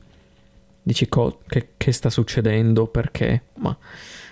E scopri la meccanica centrale di tutto Mario Odyssey, la meccanica della possessione, cioè praticamente... Attenzione, Nintendo ha detto che Mario non possiede le cose. Cosa ha detto? No, niente, non mi ricordo, però che non le possiede. Allora, attenzione, non c'è niente di esoterico. Niente di esoterico, niente di sessuale, vabbè, ok. Esatto, cazzo. Però io userò il termine possessione giusto per... No? Sì. Esatto. Come puoi... E non diciamolo troppo, che poi sono giapponesi e mettono tutti i filtri per non farti vedere il cappello che... Possiedere cose, mi raccomando, che poi censurano tutto. Come puoi dirlo in maniera alternativa? Possessione, prendere controllo di personificare un'altra cosa. Può essere. Basta che possessione, sennò poi Nintendo ci butta giù la live. Vabbè. Prendi il controllo di altre creature e non, perché puoi prendere anche controllo di esseri non viventi. Cioè, ho visto nella presentazione che Mario si era trasformato, tra virgolette, sempre in un palo. Dove poteva sì, era un palo, ma si poteva muovere praticamente, no, nel senso non si poteva muovere liberamente, stava con la base fissa e si piegava su un lato per poi essere per poi dare uno slancio a Mario che usciva da questo palo. Era molto carino. E il trailer in generale ruotava, come si dice, non lo so, è tardi, attorno a questa meccanica qua, e ci faceva scoprire un pochetto cosa puoi fare nel gioco. Certo, non tutto ovviamente, come sempre i trailer sono molto discreti in questo, però è stato molto divertente, diciamo che da un appassionato di Mario e non, comunque uno che cerca meccaniche un po' alternative, era una bella cosa, anche perché Nintendo, come sappiamo, si è sempre concentrata molto sulla parte di gameplay prima di creare la storia, sempre, a differenza di molti altri, e quindi volevano dare delle meccaniche forti, che poi non è che è una novità assoluta, scommetto che qualcuno ci aveva pensato prima di loro, però molto accessibili, no? Non so se mi spiego.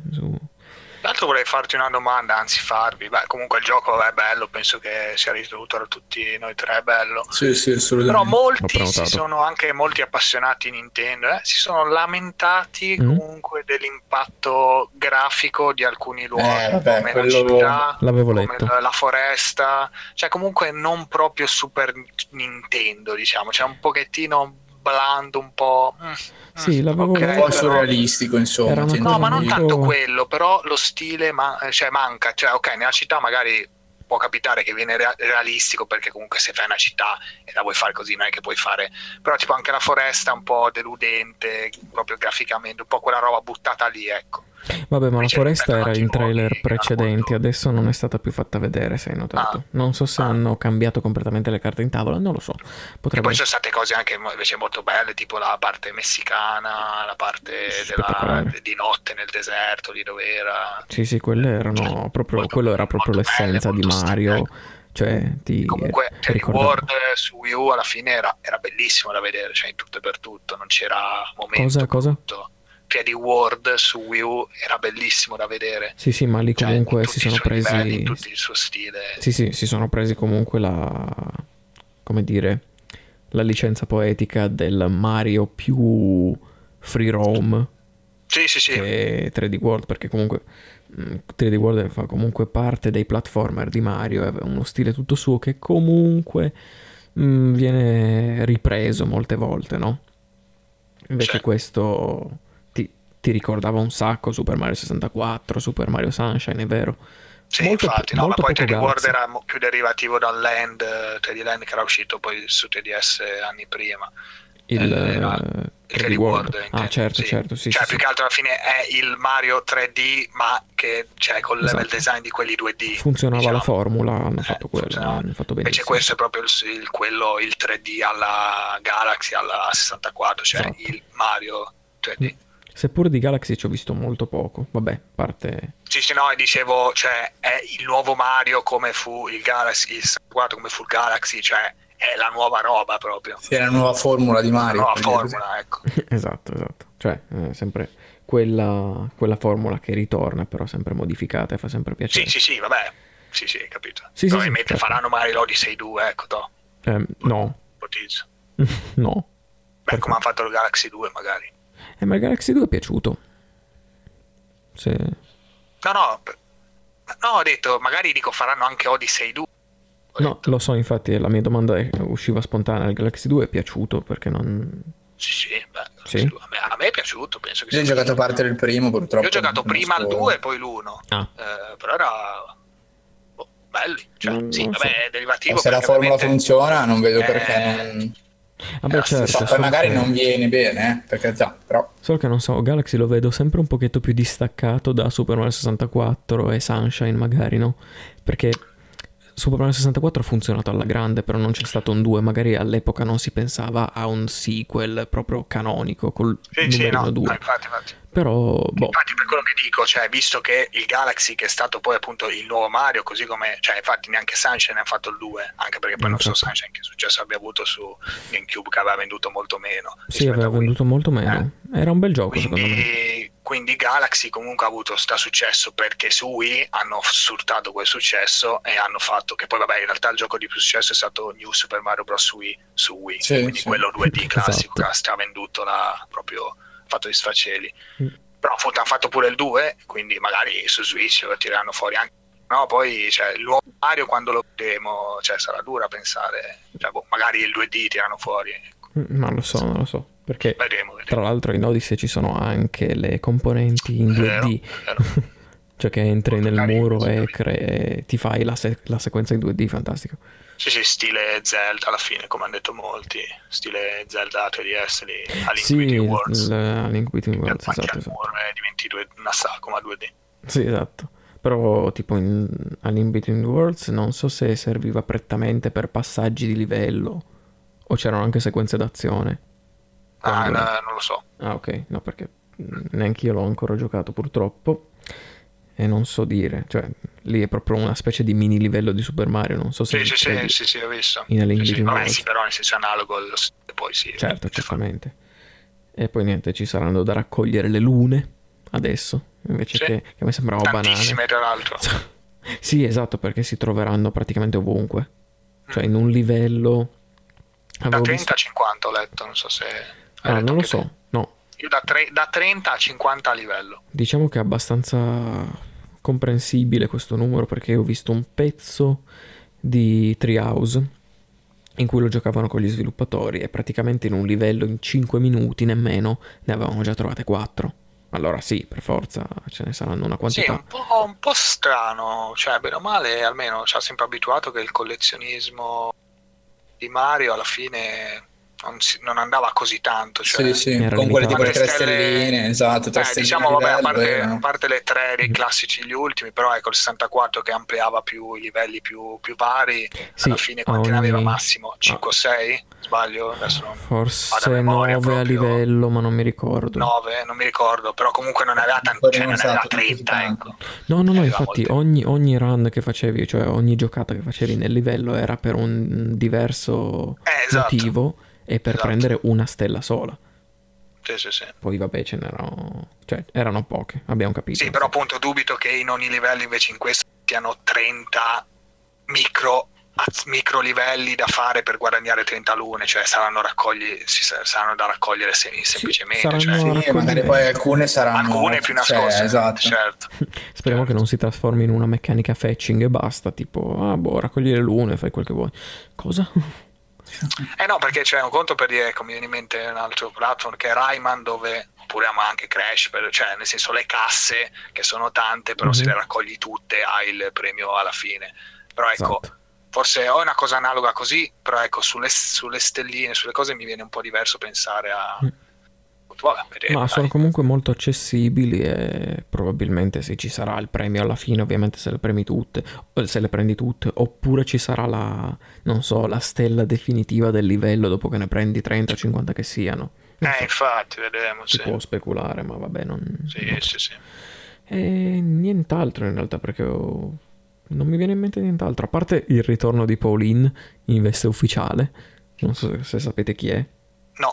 Era la prima fiamma di Super Mario, prima della principessa Peach. Attenzione. Cioè, non so se. Quindi quella presente in Donkey Kong? Esatto. Sì. Quella lì che dovevi salvare in Donkey Kong, la prima apparizione di Mario, quella era Pauline. E poi c'è stata. Triangolo amoroso, quindi? Ma no, in realtà perché quando poi sono stati creati. Con Bowser, ovviamente. Non con Mario, con Bowser. No, con Donkey Kong in realtà. Perché. Pauline... No, che Bowser in questo intendo, in Odyssey ci sarà il triangolo amoroso. Mario, Peach e Pauline. Ah, non lo so. E no, perché poi Mario non se ne fa nessuna delle due. E comunque Bowser, secondo me. Povero Mario. Cioè. Comunque non lo so se ci sarà il triangolo, perché stiamo discutendo di questo. Però lei ricoprirà un ruolo abbastanza importante, cioè sarà il sindaco della città principale, che credo che funga da hub per tutti gli altri mondi. Lei sarà il sindaco, quindi. Tanto non so se hai visto che tutti i vestitini di Mario li hanno ripresi da vecchie robe di Mario. I vestitini di Mario cosa vuol dire? Sì, tipo si vede che indossa il vestito quello bianco col cappello, quello forse è quello da sindaco nuovo, però ce ne sono stati altri, tipo quello a righe. Ma Pauline o Mario? No, Mario. Ah, ok. Che riprende dei vecchissimi Mario proprio di anni 90. Me lo sono perso, ma è interessante scoprirlo. Vabbè. Interessante. E nient'altro.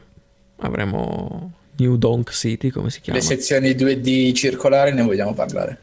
Abbiamo già detto, sì. Giusto, le sezioni 2D, ma Eric non è attento. Quando è che l'abbiamo detto? Incredibile. No, prima abbiamo detto le sezioni in 2D, non quelle circolari, però in generale ci saranno delle sezioni 2D. E sì, sono anche quelle carine. Limitano un pochetto la visuale, quindi ti dà un livello di sfida discreto. Sembrano carine. Poi vedremo, magari ce ne sono anche di... non lo so, non solo su mura, ma su superfici contorte. Sarà divertente. Sì, sì. Fantastico. Sì. Non vedo l'ora di giocarlo. E quando arriva già? 27 ottobre. Ok, perfetto. Ottobre? Sì. Ah. È vicino. Lo prenderai al lancio? Sì. Già. Okay. Io lo metto in lista anch'io insieme a Switch. Già prenotato a un prezzo molto ragionevole.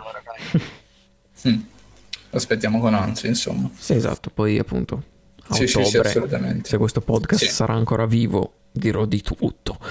È una puntata solo io. Esatto. Stella luna per luna, vi dico la guida ufficiale. Una guida. Esatto. Poi guida vocale, senza vederlo, lo dici in vocale, così la gente la deve seguire. Io intanto gioco. Come le guide che fanno su, non so se avete il primo Super Mario, ci sono le guide dei tasti da premere in successione per completare i livelli. Mamma mia, è incredibile. Lì calcolano il tempo di acquisizione esatto. Del segnale, umanamente parlando. Follia. Va bene, Eric, Assassin's Creed, tutto tuo. Finalmente, allora, Assassin's Creed, presentato prima da Microsoft e poi gameplay giocato da Ubisoft. Cosa c'è da dire? Finalmente siamo davanti al capitolo che dovrebbe segnare il ritorno della saga dopo svariati titoli molto altalenanti. Io personalmente ho giocato anche i più recenti, a parte Syndicate, e per quanto appunto mi abbiano divertito, tendenzialmente si riconosce un calo della serie abbastanza evidente, soprattutto nell'epicità, insomma, che propongono. È sempre quella roba lì, se ti piace la giochi, puoi anche non giocarla tranquillamente. Sostanzialmente non lascia nulla di nuovo. Finalmente dopo 2 anni di pausa, dopo 1 anno di pausa, vediamo arrivare questo titolo.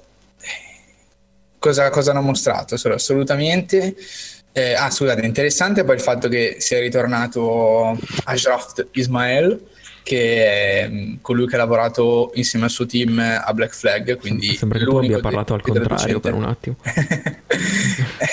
È l'unico che hanno sfornato di fatto, l'unico Assassin's Creed decente degli ultimi, cioè Black Flag, almeno a mio avviso. Mm-hmm. L'ambientazione, come sappiamo, era già stato leakato, egiziana, prima avanti Cristo, 49 avanti Cristo, se non ricordo male. Sarà forte l'iconografia divina egiziana, ovviamente, a cui si legherà molto probabilmente la nascita degli assassini, si chiama Origins. Compresi i cobra giganti. Esatto, poi c'è quella scena del cielo con quel cobra gigante che non si capisce cosa è diventato. Si specula.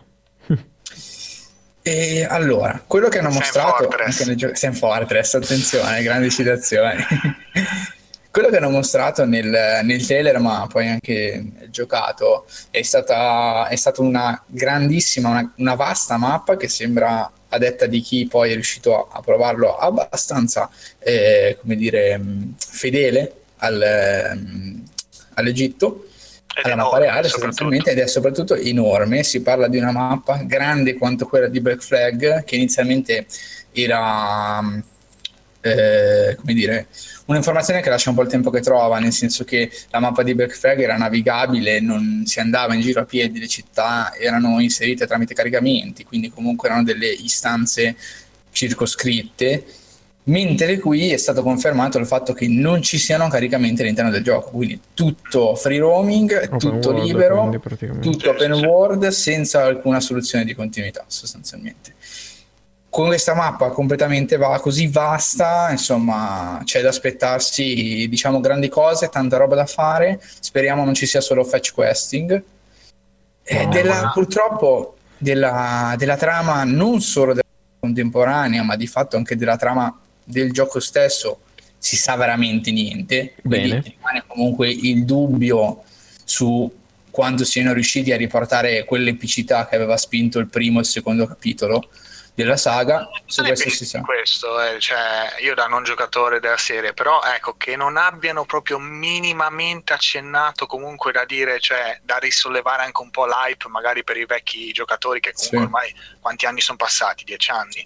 10 anni, sì, quest'anno è il 10. Cioè di risollevare un minimo, di fare anche un teaser, un qualcosa, cioè nulla. Cioè mi sembra veramente il gioco, cioè il nuovo Assassin's Creed, ma cioè, boh, è un gioco nuovo più che un Assassin's Creed nuovo. Sì. Cioè, non so. Le cose, diciamo che sicuramente non fa piacere il fatto che non sia stato mostrato neanche una traccia di trama contemporanea, che almeno per quale sia stata la mia esperienza in Assassin's Creed era il momento di maggior tensione, insieme ad alcuni momenti della trama vissuta nell'Animus sostanzialmente, e fa un po' spavento. Cioè io sono sincero, il gioco mi interessa molto, ma effettivamente le cose sono due: o veramente come negli ultimi capitoli la trama contemporanea non è assolutamente contemplata, cioè proprio un contentino, uno sfizio di 2 ore di gioco su 40, mettiamo, giusto per farti vedere che esiste l'Animus, oppure io quello che spero che si siano tenuti una mezza bomba nella saccoccia, sotto la gonna, insomma, che abbiano anche quella componente lì, ma non l'abbiano mostrata volutamente per lasciare, insomma, un po' di sorpresa. Un po' di sorpresa. Perché anche il provato che comunque hanno fatto vedere, cioè il gameplay, comunque era di un'area circoscritta della mappa, quindi cioè, comunque non mostrava l'interezza neanche di quella parte lì. Era una pre-alfa, aveva un po' di problemi, magari adesso ne parliamo, però sì, mamma, la mancanza mia di questa componente narrativa abbastanza cioè, spaventa un pochino. Vediamo cosa fanno. Mi è venuta in mente una teoria stranissima, così proprio adesso, che stavo pensando a Metal Gear, come appunto il 5 dopo parecchi anni, però è rimasto un Metal Gear collegatissimo agli altri, no? Mm-hmm. E mi è venuta in mente tra l'altro che appunto questo Assassin's Creed non si dopo il 4 non c'è ancora stato il 5, no? No, esatto.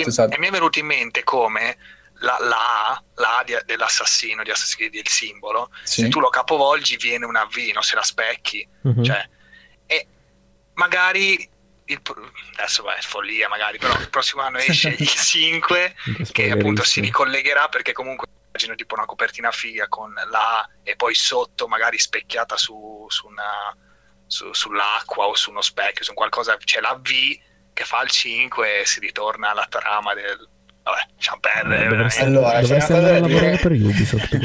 esatto e fagli un nuovo logo soprattutto, esatto. Comunque, no però mamma mia, così, no, il fatto secondo me è allora se Assassin's Creed Origins non si chiama Assassin's Creed 5, secondo me nessun altro, poi ci potranno stupire, ma non uscirà Assassin's Creed 5, perché questo Assassin's Creed deve sancire la rinascita della serie.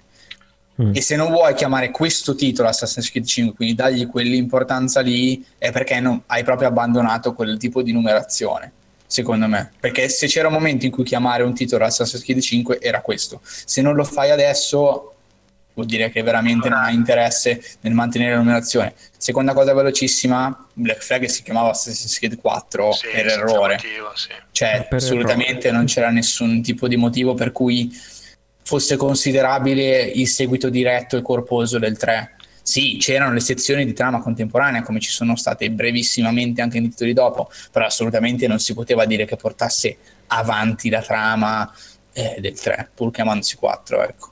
A me come cosa interessa abbastanza, nel senso, ripeto, da non giocatore, però appunto mi ritrovo nella situazione del pensare, ok, l'Assassin's Creed è sempre uscito ogni anno, adesso ha saltato un anno, esce, è il gioco bello, che verrà pubblicizzato un sacco per le varie console, venderà bene, che giocheranno tanti, da ragazzini, da adulti, da chi vuoi, però appunto chi comunque cazzarole li ha giocati tutti, che è, mi aspettavo veramente qualcosa per loro, più che... Cioè, spero, ma allora guarda, io sono sono rimasto comunque colpito molto positivamente da quello che hanno fatto. Ho sentito pareri super discordanti. Sì, sì, io parlavo persone... solo della trama. Parli solo della trama, solo della trama. Ok, vedi quella cosa lì. Effettivamente hai ragione. Nel senso che non c'è stata proprio quel momento che dici, oh mio Dio, cioè questa scena qui, no, di qualche l'emozione personaggio. L'ho sentito questo tanto, anche da te appunto, sì, che abbiamo guardato insieme. No, no, è vero, è vero. Su questo non posso... Dici, ok, è figo, è bello, poi sì, qualche problema appunto che ne parlerai adesso, però... Perché secondo me dopo tanti anni uno anche perde le aspettative, dici? Però... Ripeto, adesso stavo pensando appunto mentre ne parlava di Metal Gear Solid 5, che magari una volta ne parleremo se lo recupererete, che insomma dopo tanti anni però riesce a colpirti un po' al cuore, insomma. Ripensarci, dici? A ripensarci, dici? Come a ripensarci? No, dici mentre lo giocava, lui dice mentre lo giocavo, no, ma sia dal anche se è uscito tanti anni dopo, o comunque sì, faceva parte della Metal Gear saga. Sì, cioè ti sentivi comunque preso anche emotivamente dal gioco, non dici ok, è il nuovo Metal Gear, ha un gameplay molto diverso dagli altri, però comunque mi sento all'interno di Metal Gear, sì, mi sento all'interno dei personaggi, della loro storia, ecco, in quel senso lì. Sì, manca questa parte indubbiamente, non l'hanno mostrata. Io spero che sia perché è nuovo, cioè nel senso non ha alcun attacco al precedente, se non magari volerne portare avanti la linea narrativa con un altro nuovo personaggio centrale. Io spero così che possa riportare un po' quell'epicità che c'era nei primi. Io spero che sia per questo, nel senso di avere comunque qualcosa in mano di completamente nuovo che voglia essere altrettanto bello. Allora, io sinceramente che sia bello come lo è stato per me l'Assassin's Creed 2 non ho moltissime speranze che avvenga. Penso sia un ottimo gioco che sicuramente giocherò, però tendenzialmente no, non penso sarà epocale, proprio perché quello che hanno mostrato mi ha sì interessato, però come dici te non c'è stata la scintilla del dire oh mio Dio, veramente questa cosa qui, no, devo assolutamente sapere. Sì, è stato molto, molto generico soprattutto il trailer che hanno mostrato, perché ok, sì, Assassin's Creed, ok, sì, è l'Egitto, però come dici tu non c'era l'elemento iconico di Assassin's Creed. Poi con una formula così possiamo dire diversa, svecchiata, insomma è stato un po' difficile ricollegarlo all'epicità dei primi capitoli. Altri tempi, poi tanta concorrenza, tanti open world, cioè The Witcher 3 alla fine parleremo anche di quello, cioè. Perché andando un attimo avanti con la discussione, introduciamo qualche nuovo punto. Oltre alla meccanica completa, cioè l'esplosione completamente free roaming, si aggiunge un ciclo giorno-notte a cui partecipano le routine dei personaggi. Non avremo più degli NPC fissi che in un punto determinato che stanno lì giorno e notte pronti ad aspettare le nostre richieste. Giusto. Ma i personaggi, appunto, gli NPC seguiranno questa sorta di routine giornaliera e saranno disponibili in determinate ore del giorno, in determinati luoghi, oppure proprio non disponibili. Alla Dragon Quest, diciamo, sotto alcuni punti di vista. Questa è una cosa che secondo me è anche interessante, che non è che si può dire sia oh mio Dio il nuovo Assassin's Creed ha introdotto questa meccanica, però è sicuramente una cosa che interessa nell'ambito di un open world. Poi c'è il cambiamento che secondo me è stato è evidentemente quello maggiore, quello su cui probabilmente questo Origins punta, che è la traslazione da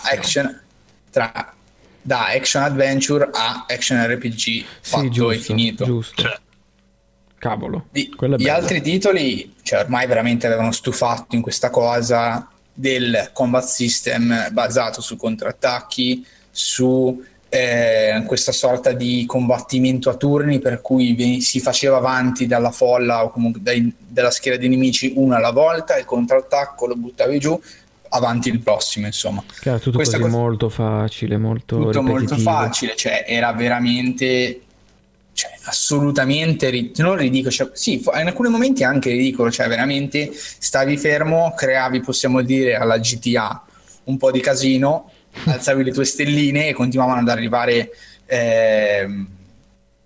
delle guardie in continuazione, veramente lasciavi dietro di te le pile di cadaveri one shottati. Quella cosa ovviamente a lungo andare ha stuccato tantissimo tutti, credo, e giocare ancora così era, secondo me sarebbe stato impossibile. Se diciamo che era divertente per un capitolo, ecco.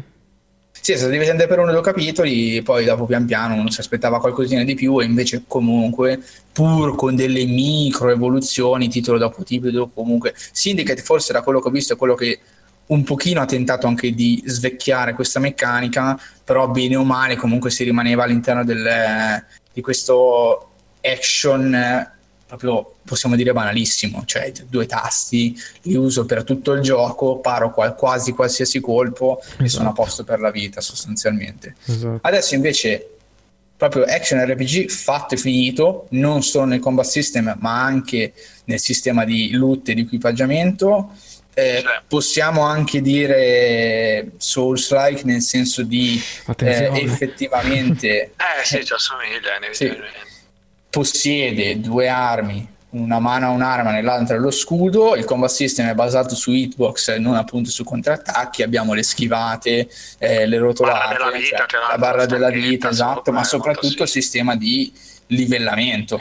Esatto. Questa cosa qua assolutamente sì, c'era anche nei primi Assassin's Creed quel senso di micro progressione nel gioco, nello sbloccare, per esempio, mi ricordo nel primo Assassin's Creed e nel secondo che sbloccavi le barre di sincronizzazione dell'animus, che erano poi la tua vita, cioè nel progredire nel gioco sbloccavi le nuove barre, nel secondo erano dei quadrettini, sostanzialmente dopo tot colpi venivi disconnesso dall'animus e esatto, aumentava la tua tolleranza a questi colpi sostanzialmente, non era una vera e propria vita sostanzialmente. Però già vedi, adesso come me la dici così, figa a livello di coerenza poi del gioco, sì, cioè, in quello che si è trasformato, sì, assolutamente. Però non invece capito, qua non ho sentito da come mi hai raccontato, sì, il fatto delle barrette dell'animus di subire, sì, più colpi, sembra, cioè, molto figo, alla fine coerente con poi quello che era il gioco, quello, sì, che tu facevi, sì. Invece qua forse andiamo, cioè, più sul classico generico, cioè più sul giocoso, elimino nemici, mi potenzio, imparo abilità, ma così si anche sta cosa, effettivamente, adesso che ci penso, il fatto che il personaggio abbia la vita, poi magari in realtà inizi il gioco e ti spiegano nei primi 10 secondi che non è la vita, ma ancora una volta la tua tolleranza al deviare dalla vera storia, dal ricordo. Che poi ti porta alla morte sostanzialmente. Se muori hai deviato completamente dal ricordo, perché nel ricordo il personaggio non muore, quindi vieni disconnesso. Esatto. Sostanzialmente questa è è come quando uccidevi i civili anche. Sì, esattamente.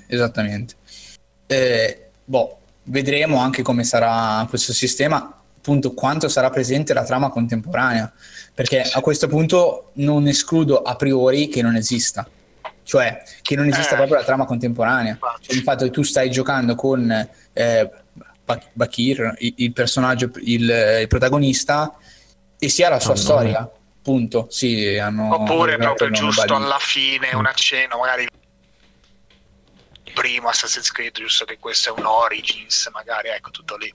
Sì, assolutamente. Beh, ma sai cos'è che, cioè, Assassin's Creed 1, sì, no, tu giustamente fai la tua speculazione, mi sembra, può essere nel senso che non si sa.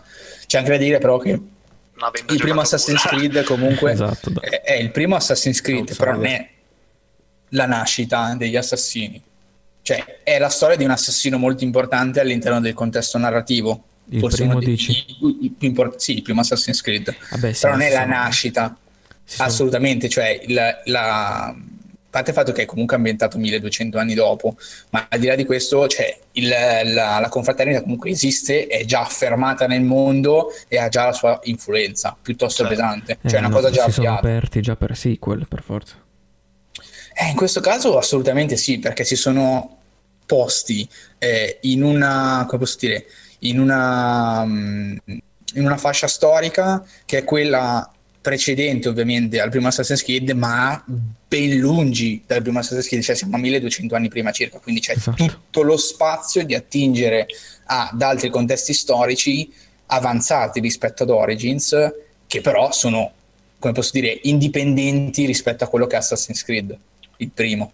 Beh, è facile pensare anche che continueranno, secondo me, a saltare un anno di sviluppo, cioè a impiegarne 2. Questo vedremo solamente, secondo me, quanto questa mossa avrà realmente valore all'interno dell'apprezzamento del gioco. Cioè, quanto questa mossa di aver aspettato un anno e quindi averci lavorato di più renderà poi nei fatti. No, lo so, però dico, cioè, tu lo giocheresti un anno dopo un gioco del genere, cioè comunque l'RPG open world che fai le missioni, che ti potenzi, cioè di nuovo sullo stesso, cioè lo seguito di un gioco un anno dopo già. Per Assassin's Creed è andato avanti per un bel pezzo così, però ed però era probabilmente era ancora più monotono. No, non era questo. Però era molto più monotono. Sì, cioè, infatti poi dopo un po' si sono rotti un po' tutti i capi.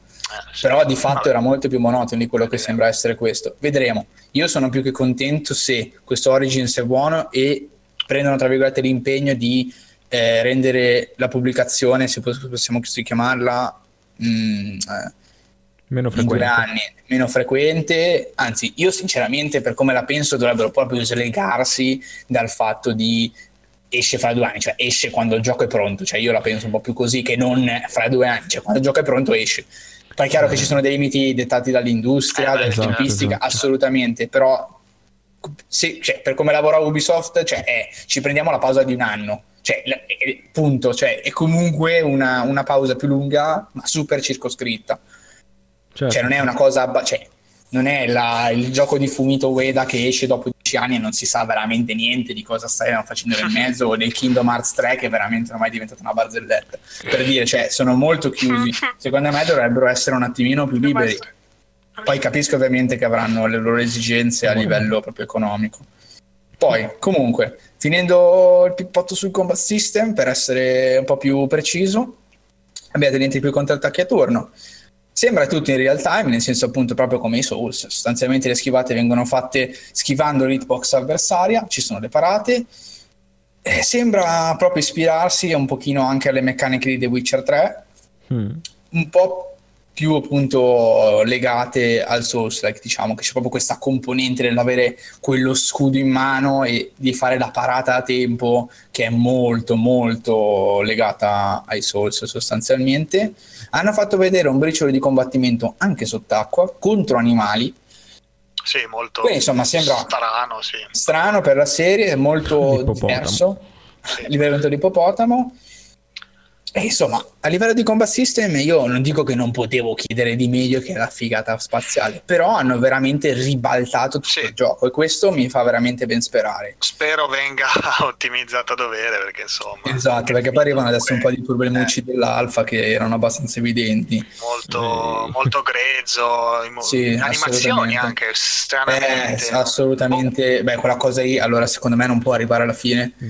Cioè quella cosa lì era una build che avevano loro... e che hanno deciso di mostrare. No, ma a parte le animazioni ripetute del nemico colpito dalla lancia, ma anche le animazioni del personaggio principale. Ma poi anche lui come è disegnato non è molto raffinato, cioè molto sporco come... Sì, infatti. Questo sì. È quello invece che hanno mostrato. Sulle lamentele delle scalate, delle robe, diciamo, allora io c'era questo dubbio che ho risolto poi andando informandomi nelle tracce delle varie stampe specializzate, che effettivamente quando avevano fatto vedere in Ubisoft il giocato sembrava che lui potesse effettivamente proprio alla Z arrampicarsi ovunque, ed è così, difatti è così, può arrampicarsi ovunque, è completamente libero su qualsiasi parete. Cioè è completamente libero, l'arrampicata è molto veloce, è molto... È stata una copiatina o cosa? Non so se era voluto o meno, io dico... Che insomma, voglio dire, comunque il gioco non è in sviluppo da 3 mesi, cioè è in sviluppo da 3-4 anni se non sbaglio. Ma più che la possibilità però di farlo era il fatto che ho sentito almeno da altri appassionati della serie che mancano un po' quegli edifici alti, quelle robe, cioè alla fine... No, mancano totalmente, cioè la meccanica di sincronizzazione è puro fanservice, quello spezzone che hanno fatto vedere se non sbaglio di lui che sale sopra il punto alto diciamo e si guarda la città.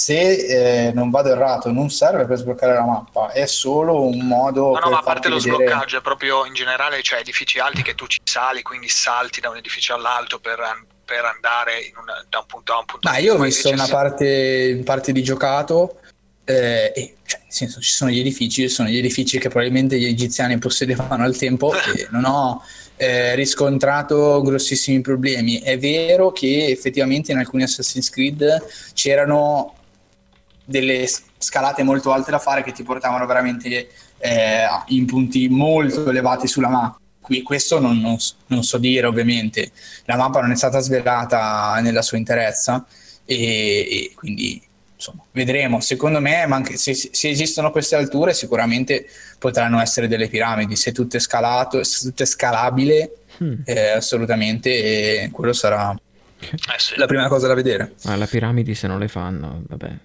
ambientare, non no, vabbè, ma allora, cioè, se c'è una cosa che ha sempre mantenuto forte Assassin's Creed pure nella mediocrità negli ultimi capitoli, è assolutamente la fedeltà storica. Meno quindi male. Storica e diciamo di ambientazione geografica, quindi cioè, le piramidi ci saranno, e come c'è pure la scena in cui lui scivola giù nella piramide, cioè veramente se a questo punto non ci sono, boh, mi sembrerebbe molto strano, insomma. Cioè, se non hai intenzione di farlo, non farlo in Egitto. Cioè, se lo fai in Egitto, esatto, ci metti le piramidi e scali le piramidi. Sì, cioè, mi sembra troppo basilare come una cavolata come cosa. La mia, però, insomma.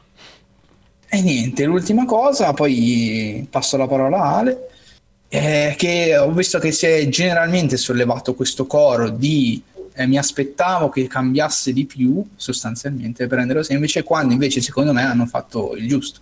Vedremo come sarà appunto il reparto narrativo, ma questo comunque ce lo dirà solo giocare il gioco. Non poteva dircelo comunque un trailer, per quanto potesse mettere hype, esatto, però ha fatto la cosa giusta. Cioè, no, il lato estetico di Assassin's Creed per me personalmente non è mai stato un problema, anche Unity, che forse è quello che ha avuto più problemi all'interno di tutta la saga, cioè comunque esteticamente era un gran gioco, cioè proprio anche solo a livello di mera grafica era fatto molto bene, secondo me, sì. E questa via non andava, secondo me, modificata, così come anche il vestito da assassino, cioè quella era la linea di Assassin's Creed estetica, che non è mai stato un problema nella serie. Di conseguenza hanno fatto bene a mantenere quella linea estetica, secondo me. C'era bisogno di cambiare il combat system, lo hanno fatto. Ci divertirà, lo sapremo solamente quando giocheremo il gioco. Esattamente. Ce lo dirai, ce lo racconterai. Lo racconterò. Giustamente. In futuro faremo un episodio. Volevi dire qualcosa, Matt, che ti avevo sentito prima? No, niente. Faremo un episodio con Odyssey, con Assassin's Creed, con Monster Hunter, che ora tocca a te. Allora, Monster Hunter, annunciato nella conferenza Sony, sinceramente mi aveva lasciato abbastanza tiepidino l'annuncio, perché? Per due motivi. Prima dell'annuncio, prima della conferenza, c'era stato un rumor che voleva un Monster Hunter esclusivo PS4, ma scremato da molte meccaniche, semplificato, occidentalizzato, chiamatelo come volete, e quindi ho detto era un po' bella merda. Poi ho visto Monster Hunter World, ho detto non è che è questo, perché comunque il trailer è stato abbastanza, cioè, breve, diciamo, non molto figo. Alla fine nel trailer non è bellissimo, se rivedete il trailer proprio della conferenza parlo, precisamente. Vabbè, non è bellissimo, graficamente un po' così, cioè sì, nuovo PS4, ok.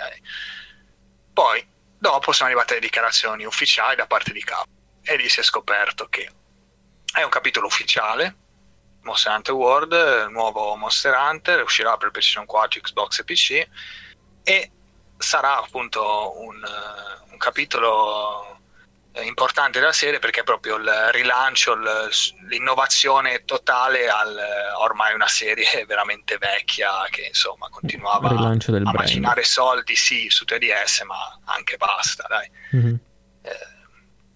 Allora, qua mi sono segnato due robe che ho visto poi successivamente in un video rilasciato da Capcom di 25 minuti di gameplay, veramente interessanti.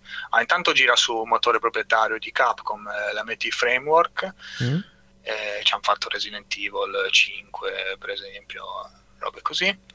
Ah sì? Poi allora, così vecchio, rispetto a... Così vecchio, tra virgolette, oppure rimodernizzato?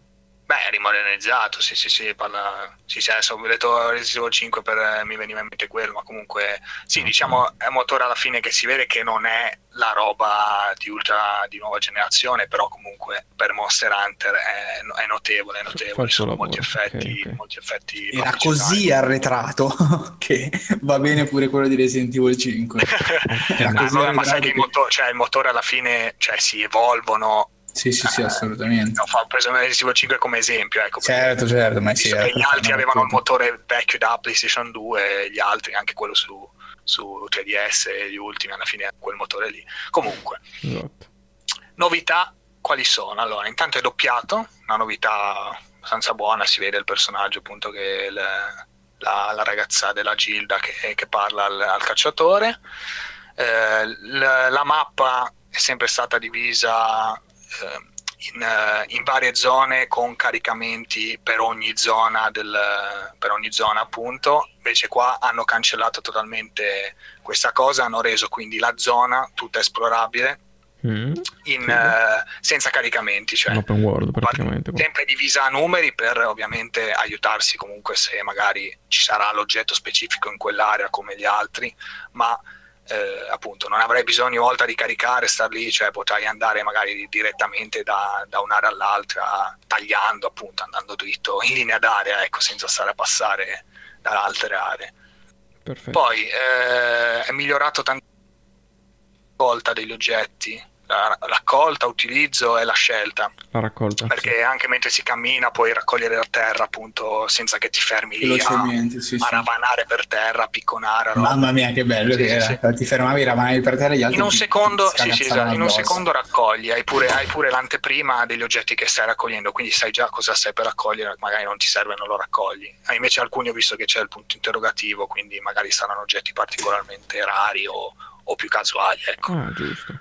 Poi torna la possibilità di nuotare sott'acqua, ma non ci sarà il combattimento subacqueo come nel Monster Hunter 3 su Wii, che insomma era una roba impossibile veramente. Vabbè, già il combattimento è difficile su terra. Sì, esatto. Poi torna la possibilità di saltare sui mostri come dal 4 in poi. Wow. Ma con la possibilità di spostarsi da sopra al mostro nelle varie zone, quindi coda, schiena o testa, quindi modificare il danno che si fa e parti del corpo rotte eventuali, più la possibilità di tirare fuori l'arma principale che si ha, quindi, perché quando si sale sul mostro in genere si usa il coltello base che ha il cacciatore dietro la schiena, no? E comincia a martellare col coltello, tra l'altro segnato però. Sì, lo segno, e puoi tirare fuori, ovviamente se il mostro riesci a, insomma, sta fermo che non ti sbilancia, puoi tirare fuori la tua arma, in quel caso nel video fa vedere uno spadone, e fare un attacco caricato proprio da sopra al mostro. In più si possono utilizzare anche oggetti sopra il mostro, quindi ho visto che si può lanciare tipo delle bombe, conficcargli tipo delle bombe nel corpo e farle esplodere mentre tu sei sopra. Bello! Poi c'è gli shortcut tornano, ci sono sempre stati i shortcut, però erano abbastanza scriptati, comunque sempre da un caricamento, cioè tu ti potevi lanciare magari o potevi scalare qualcosa, ma comunque poi ci sarebbe stato il caricamento che ti portava nell'area. Qua invece c'è una sorta di una specie di fune, avete presente il dispositivo di Attack on Titan, no? Il dispositivo di manovra, ecco, con una fune sola praticamente la lancia, si attacca e lo ritira subito su. Si può attaccare sia a parti di appunto di ambientazione, come anche a dei mostri, tipo visto che si può attaccare anche a dei mostri volanti, e che i mostri volanti poi volano e lo portano su un altro. Ma spettacolare sta cosa. Sì, spettacolare, veramente devastante. Poi novità anche importantissima, abbastanza particolare, la quantità dei danni inflitti, si può selezionare, puoi far mostrare i numeri di danno. E finalmente. Ma il mostro non avrà comunque gli HP segnati. Ma questo non è importante, una volta che vedi quanti danni fai saranno segnati, puoi anche elevarli ovviamente. Multiplayer a 4 assolutamente torna, con la possibilità molto figa di avere il drop in e il drop out dei giocatori, ovvero tu inizi la quest, stai lottando con un mostro, vedi che è difficile, lanci, c'è proprio la pistola a razzo segnalatore, lanci e ti arriva un giocatore, un cacciatore che ti aiuta nella lotta, con chat vocale e testuale ovviamente, e c'è il fuoco amico, hanno aggiunto, che mi sa che non c'era negli altri, mi pare. C'era solo con i non lo so, sì, boh, bizzarro, però ha messo il fuoco amico a quanto pare. Poi armi, follia anche qua, perché ci sono praticamente tutte le armi dei capitoli principali, quindi 15 tipi, cioè la spadone, spada lunga, doppie spade, corno, comincia a mischiare, spada lancia, spada... bastone insetto, sì, robe, proprio anche il bastone insetto che è una delle ultime aggiunte. Poi, cosa interessante ancora di più, nelle quest c'è la possibilità di cambiare armi ed equipaggiamenti proprio all'interno della quest, quindi tornando nella tenda, e prendere altre missioni mentre stai facendo una quest, quindi non ci saranno più le situazioni ridicole dei vecchi del c'ho la missione 1 che devi raccogliere 5 funghi, la missione 2 che devi raccogliere 5 erbe, la missione 3 che devi raccogliere 5 non so, fiori. Invece lì probabilmente, immagino, dato che si può, potrai appunto prendere queste quest e tu nel mente che esplori, che stai facendo la quest principale magari di caccia al mostro, ti raccogli le robe e te le completi, capito? Direi anche grazie finalmente. Grazie a Dio, sì, ma infatti sono cose, cioè... Poi, le armi l'ho detto, poi oggetti ritornano, i classici oggetti, la quantità abnorme che c'è, più oggetti speciali che dovrebbero avere un cooldown, tipo il mantello che si vede anche nel trailer, praticamente indossa quel mantello e il mostro non lo vede, non so se vi ricordate. Sì. È l'invisibile di Harry Potter. Esatto, una sorta di sì, tipo quello. Giorno e notte, dinamico, quindi mentre giochi potrà diventare notte e viceversa. Bene. Poi, ecco, dato che manca, dato l'assenza che ho parlato prima delle zone divise della mappa, per trovare il mostro sarebbe un problema, perché cioè non sai dov'è, dovresti girare veramente a caso, anche perché le mappe sono molto vaste, non è open world a livello di ok, c'ho la zona lì, poi c'ho la zona là, cioè sono sempre le macro aree del gioco, ma sono comunque open world. È tipo gli indizi. Sì, ci sono queste lucciole scout chiamate, praticamente le lucciole scout seguono il mostro in base alle tracce che tu trovi, quindi trovi l'orma lasciata a terra e guadagni appunto queste potenzi, diciamo queste lucciole che quindi inseguiranno meglio il coso, oppure trovi del muco attaccato all'albero e allora e così via, fino a tu segui queste lucciole e arrivi al mostro. Più ne trovi, maggiore sarà la precisione. Ne devi trovare, non è tipo un sesto senso, cioè... No, cioè più tracce trovi, maggiore sarà la precisione delle lucciole, appunto. E ste lucciole sono robe fisiche proprio, oppure... Sì, sono lucciole che tu vedi. Poi ovviamente quando tu hai trovato un mostro di quella zona, ovviamente dopo che l'hai trovato la prima volta, bene o male saprai la zona che più o meno si muove, quindi non è che ogni volta stare lì a cercare tracce in tutta la mappa per trovarlo. Cioè sai che più o meno è lì, sai che è nel numero magari 4, guardi nella zona 4, più o meno è facile che lo trovi. Poi, altra cosa interessante, oltre alle classiche trappole, ci saranno trappole naturali, ma veramente delle robe fighissime, ho visto. Tipo, allora, intanto ce n'è una che ho visto assurda, dove praticamente sale in un nido di Rathalos, questo drago rosso gigantesco, lo fa atterrare sopra una cascata, diciamo, cioè si vede che dall'altra parte c'è una cascata, rompe una diga naturale, quindi casca, sia lui sia il personaggio che il mostro cascano di sotto, cioè una roba devastante, veramente. Sarà ovviamente, immagino, sempre così scriptato, però è fighissimo da vedere.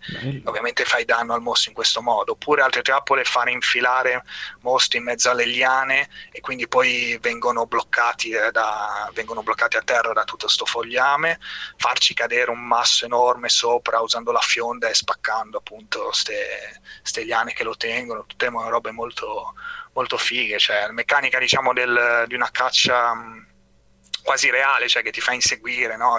Lo freghi un po', azione stealth tra l'altro, che non l'ho detto. Poi ti puoi nascondere in mezzo alle foglie e studiarti un po' il mostro, stare attento anche ai minion ovviamente, che magari ti potrebbero dare fastidio. Mm-hmm. E il crafting classico, quindi elimina il mostro tot volte in base a quanti pezzi ti servono, insomma, più però miglioria le spiegazioni dei bonus finalmente, che insomma, oh mica, veramente anche quello, cioè incredibile.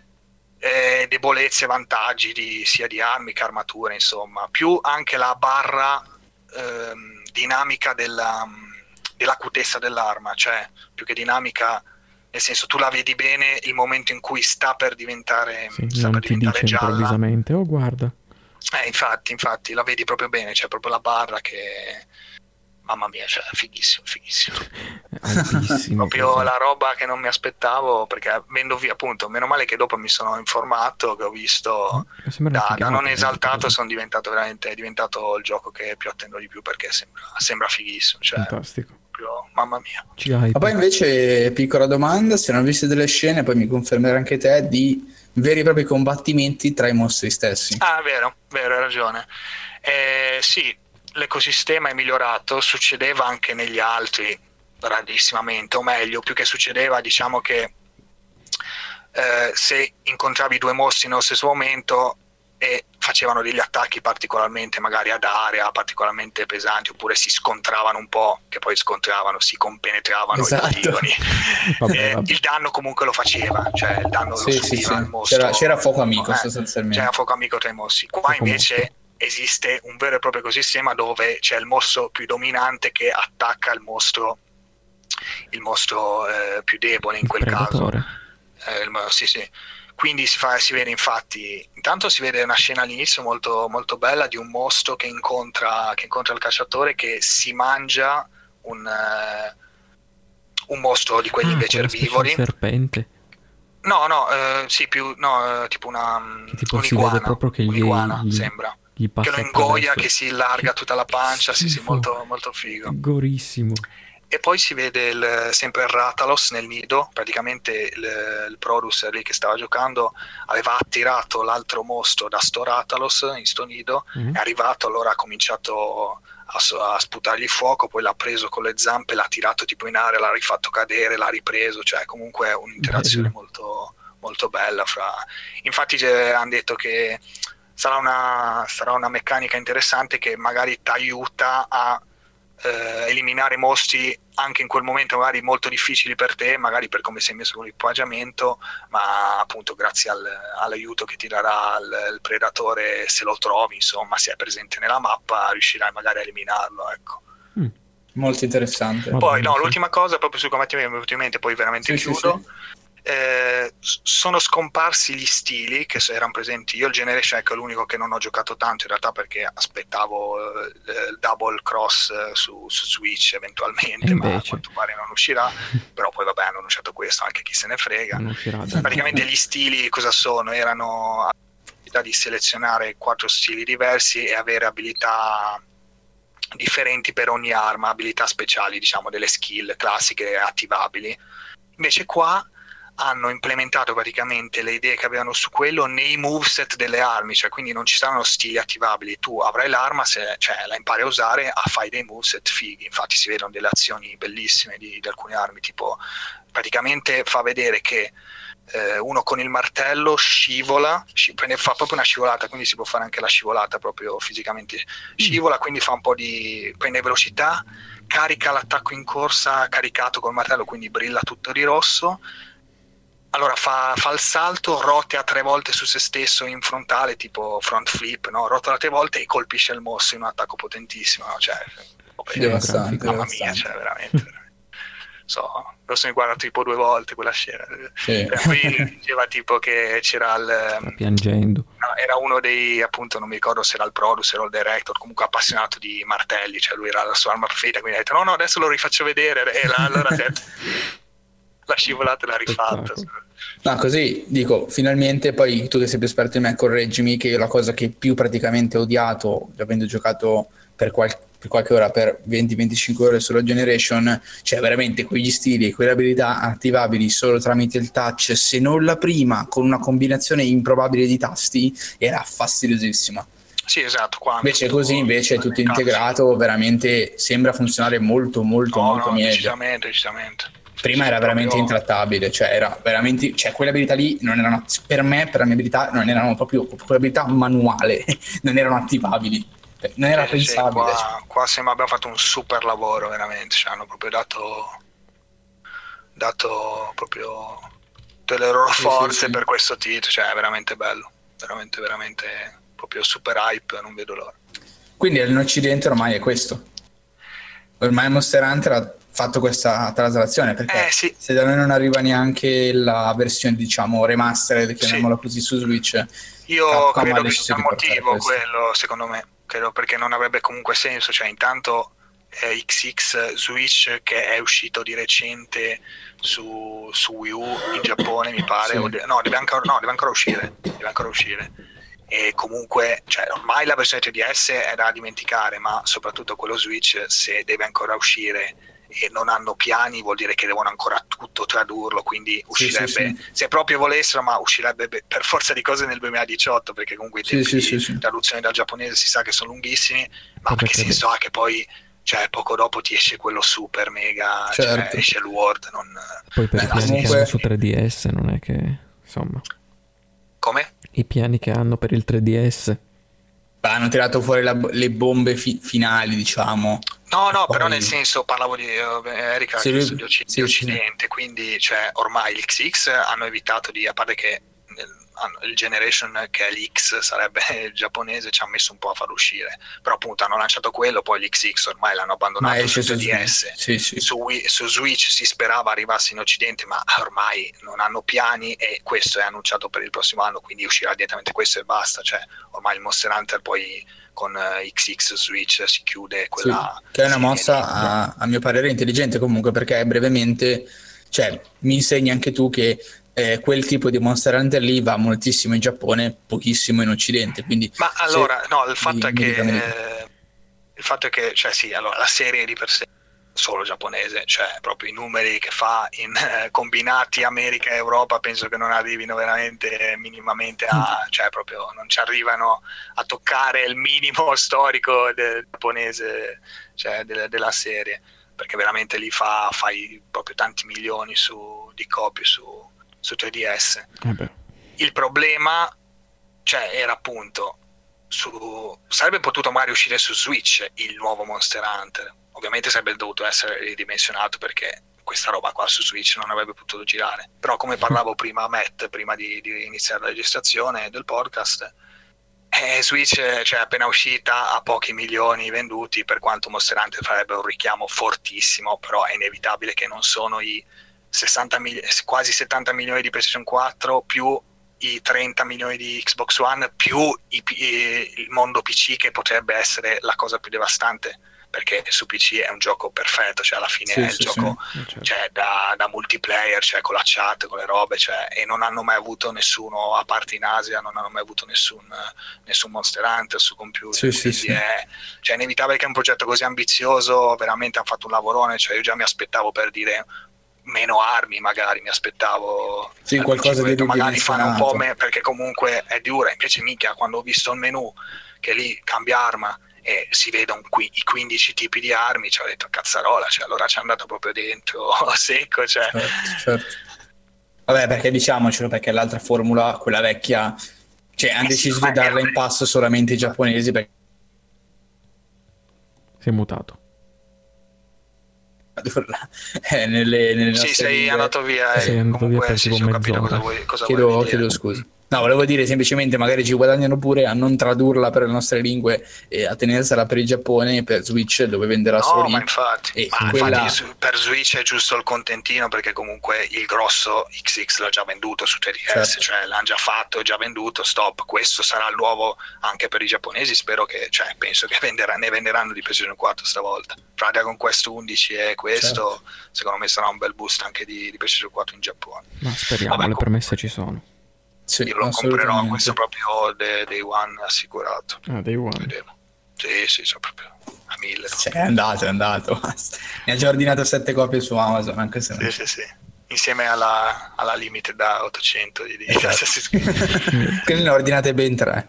900, non 12. Va bene, dai. si può. Va bene, abbiamo parlato abbastanza, abbiamo sforato le 2 ore, mi sembra di poter dire. Sì, direi. Quindi ben oltre. Ma non so se te la senti del rant, giusto che ci siamo. No, ragazzi. Abbiamo ancora un po' di tempo? No, non c'è tempo. Per me no. Fa niente. No, vabbè, dai, no. Un'altra volta. La prossima volta. Non diciamo di cosa. Lasciamo la suspense perché è arrivato fino a qua, cioè nessuno. Esatto, quindi non se lo meritano. No. Vabbè. Esatto. Va bene, salutiamo, anzi salutare. Ciao a tutti. Saluta Matt. Ciao a tutti. Vi saluto anche io, minchia la tristezza di questi saluti, veramente, ma è abbastanza tardi. E niente, abbiamo deciso di far diventare il post bisettimanale per avere più notizie di cui parlare. E per avere ma perché? Ma chi l'ha detto? A noi no, non hai parlato. No, vedete, comunque sono stavamo zitti e sembrava tutto calcolato. No, dai, uscirà, dai, cioè, cerchiamo di far uscire comunque. Sì, massimo, dai, diciamo 2 settimane. Sì, esatto. Però insomma, vediamo un attimo anche come va la situazione. Sì, vediamo bisettimanale, poi quando ce la facciamo una settimana, però vedremo. Ah sì, dai. Tanto vedremo. Ci stiamo. Però quando uscirà Monster Hunter mi sa che sarò quindi a registrare perché sarò a giocare. Vabbè. Arrivederci. Salutiamo tutti, speriamo vi siete divertiti. Grazie per essere arrivati fino a qui. Ciao ragazzi. Ciao.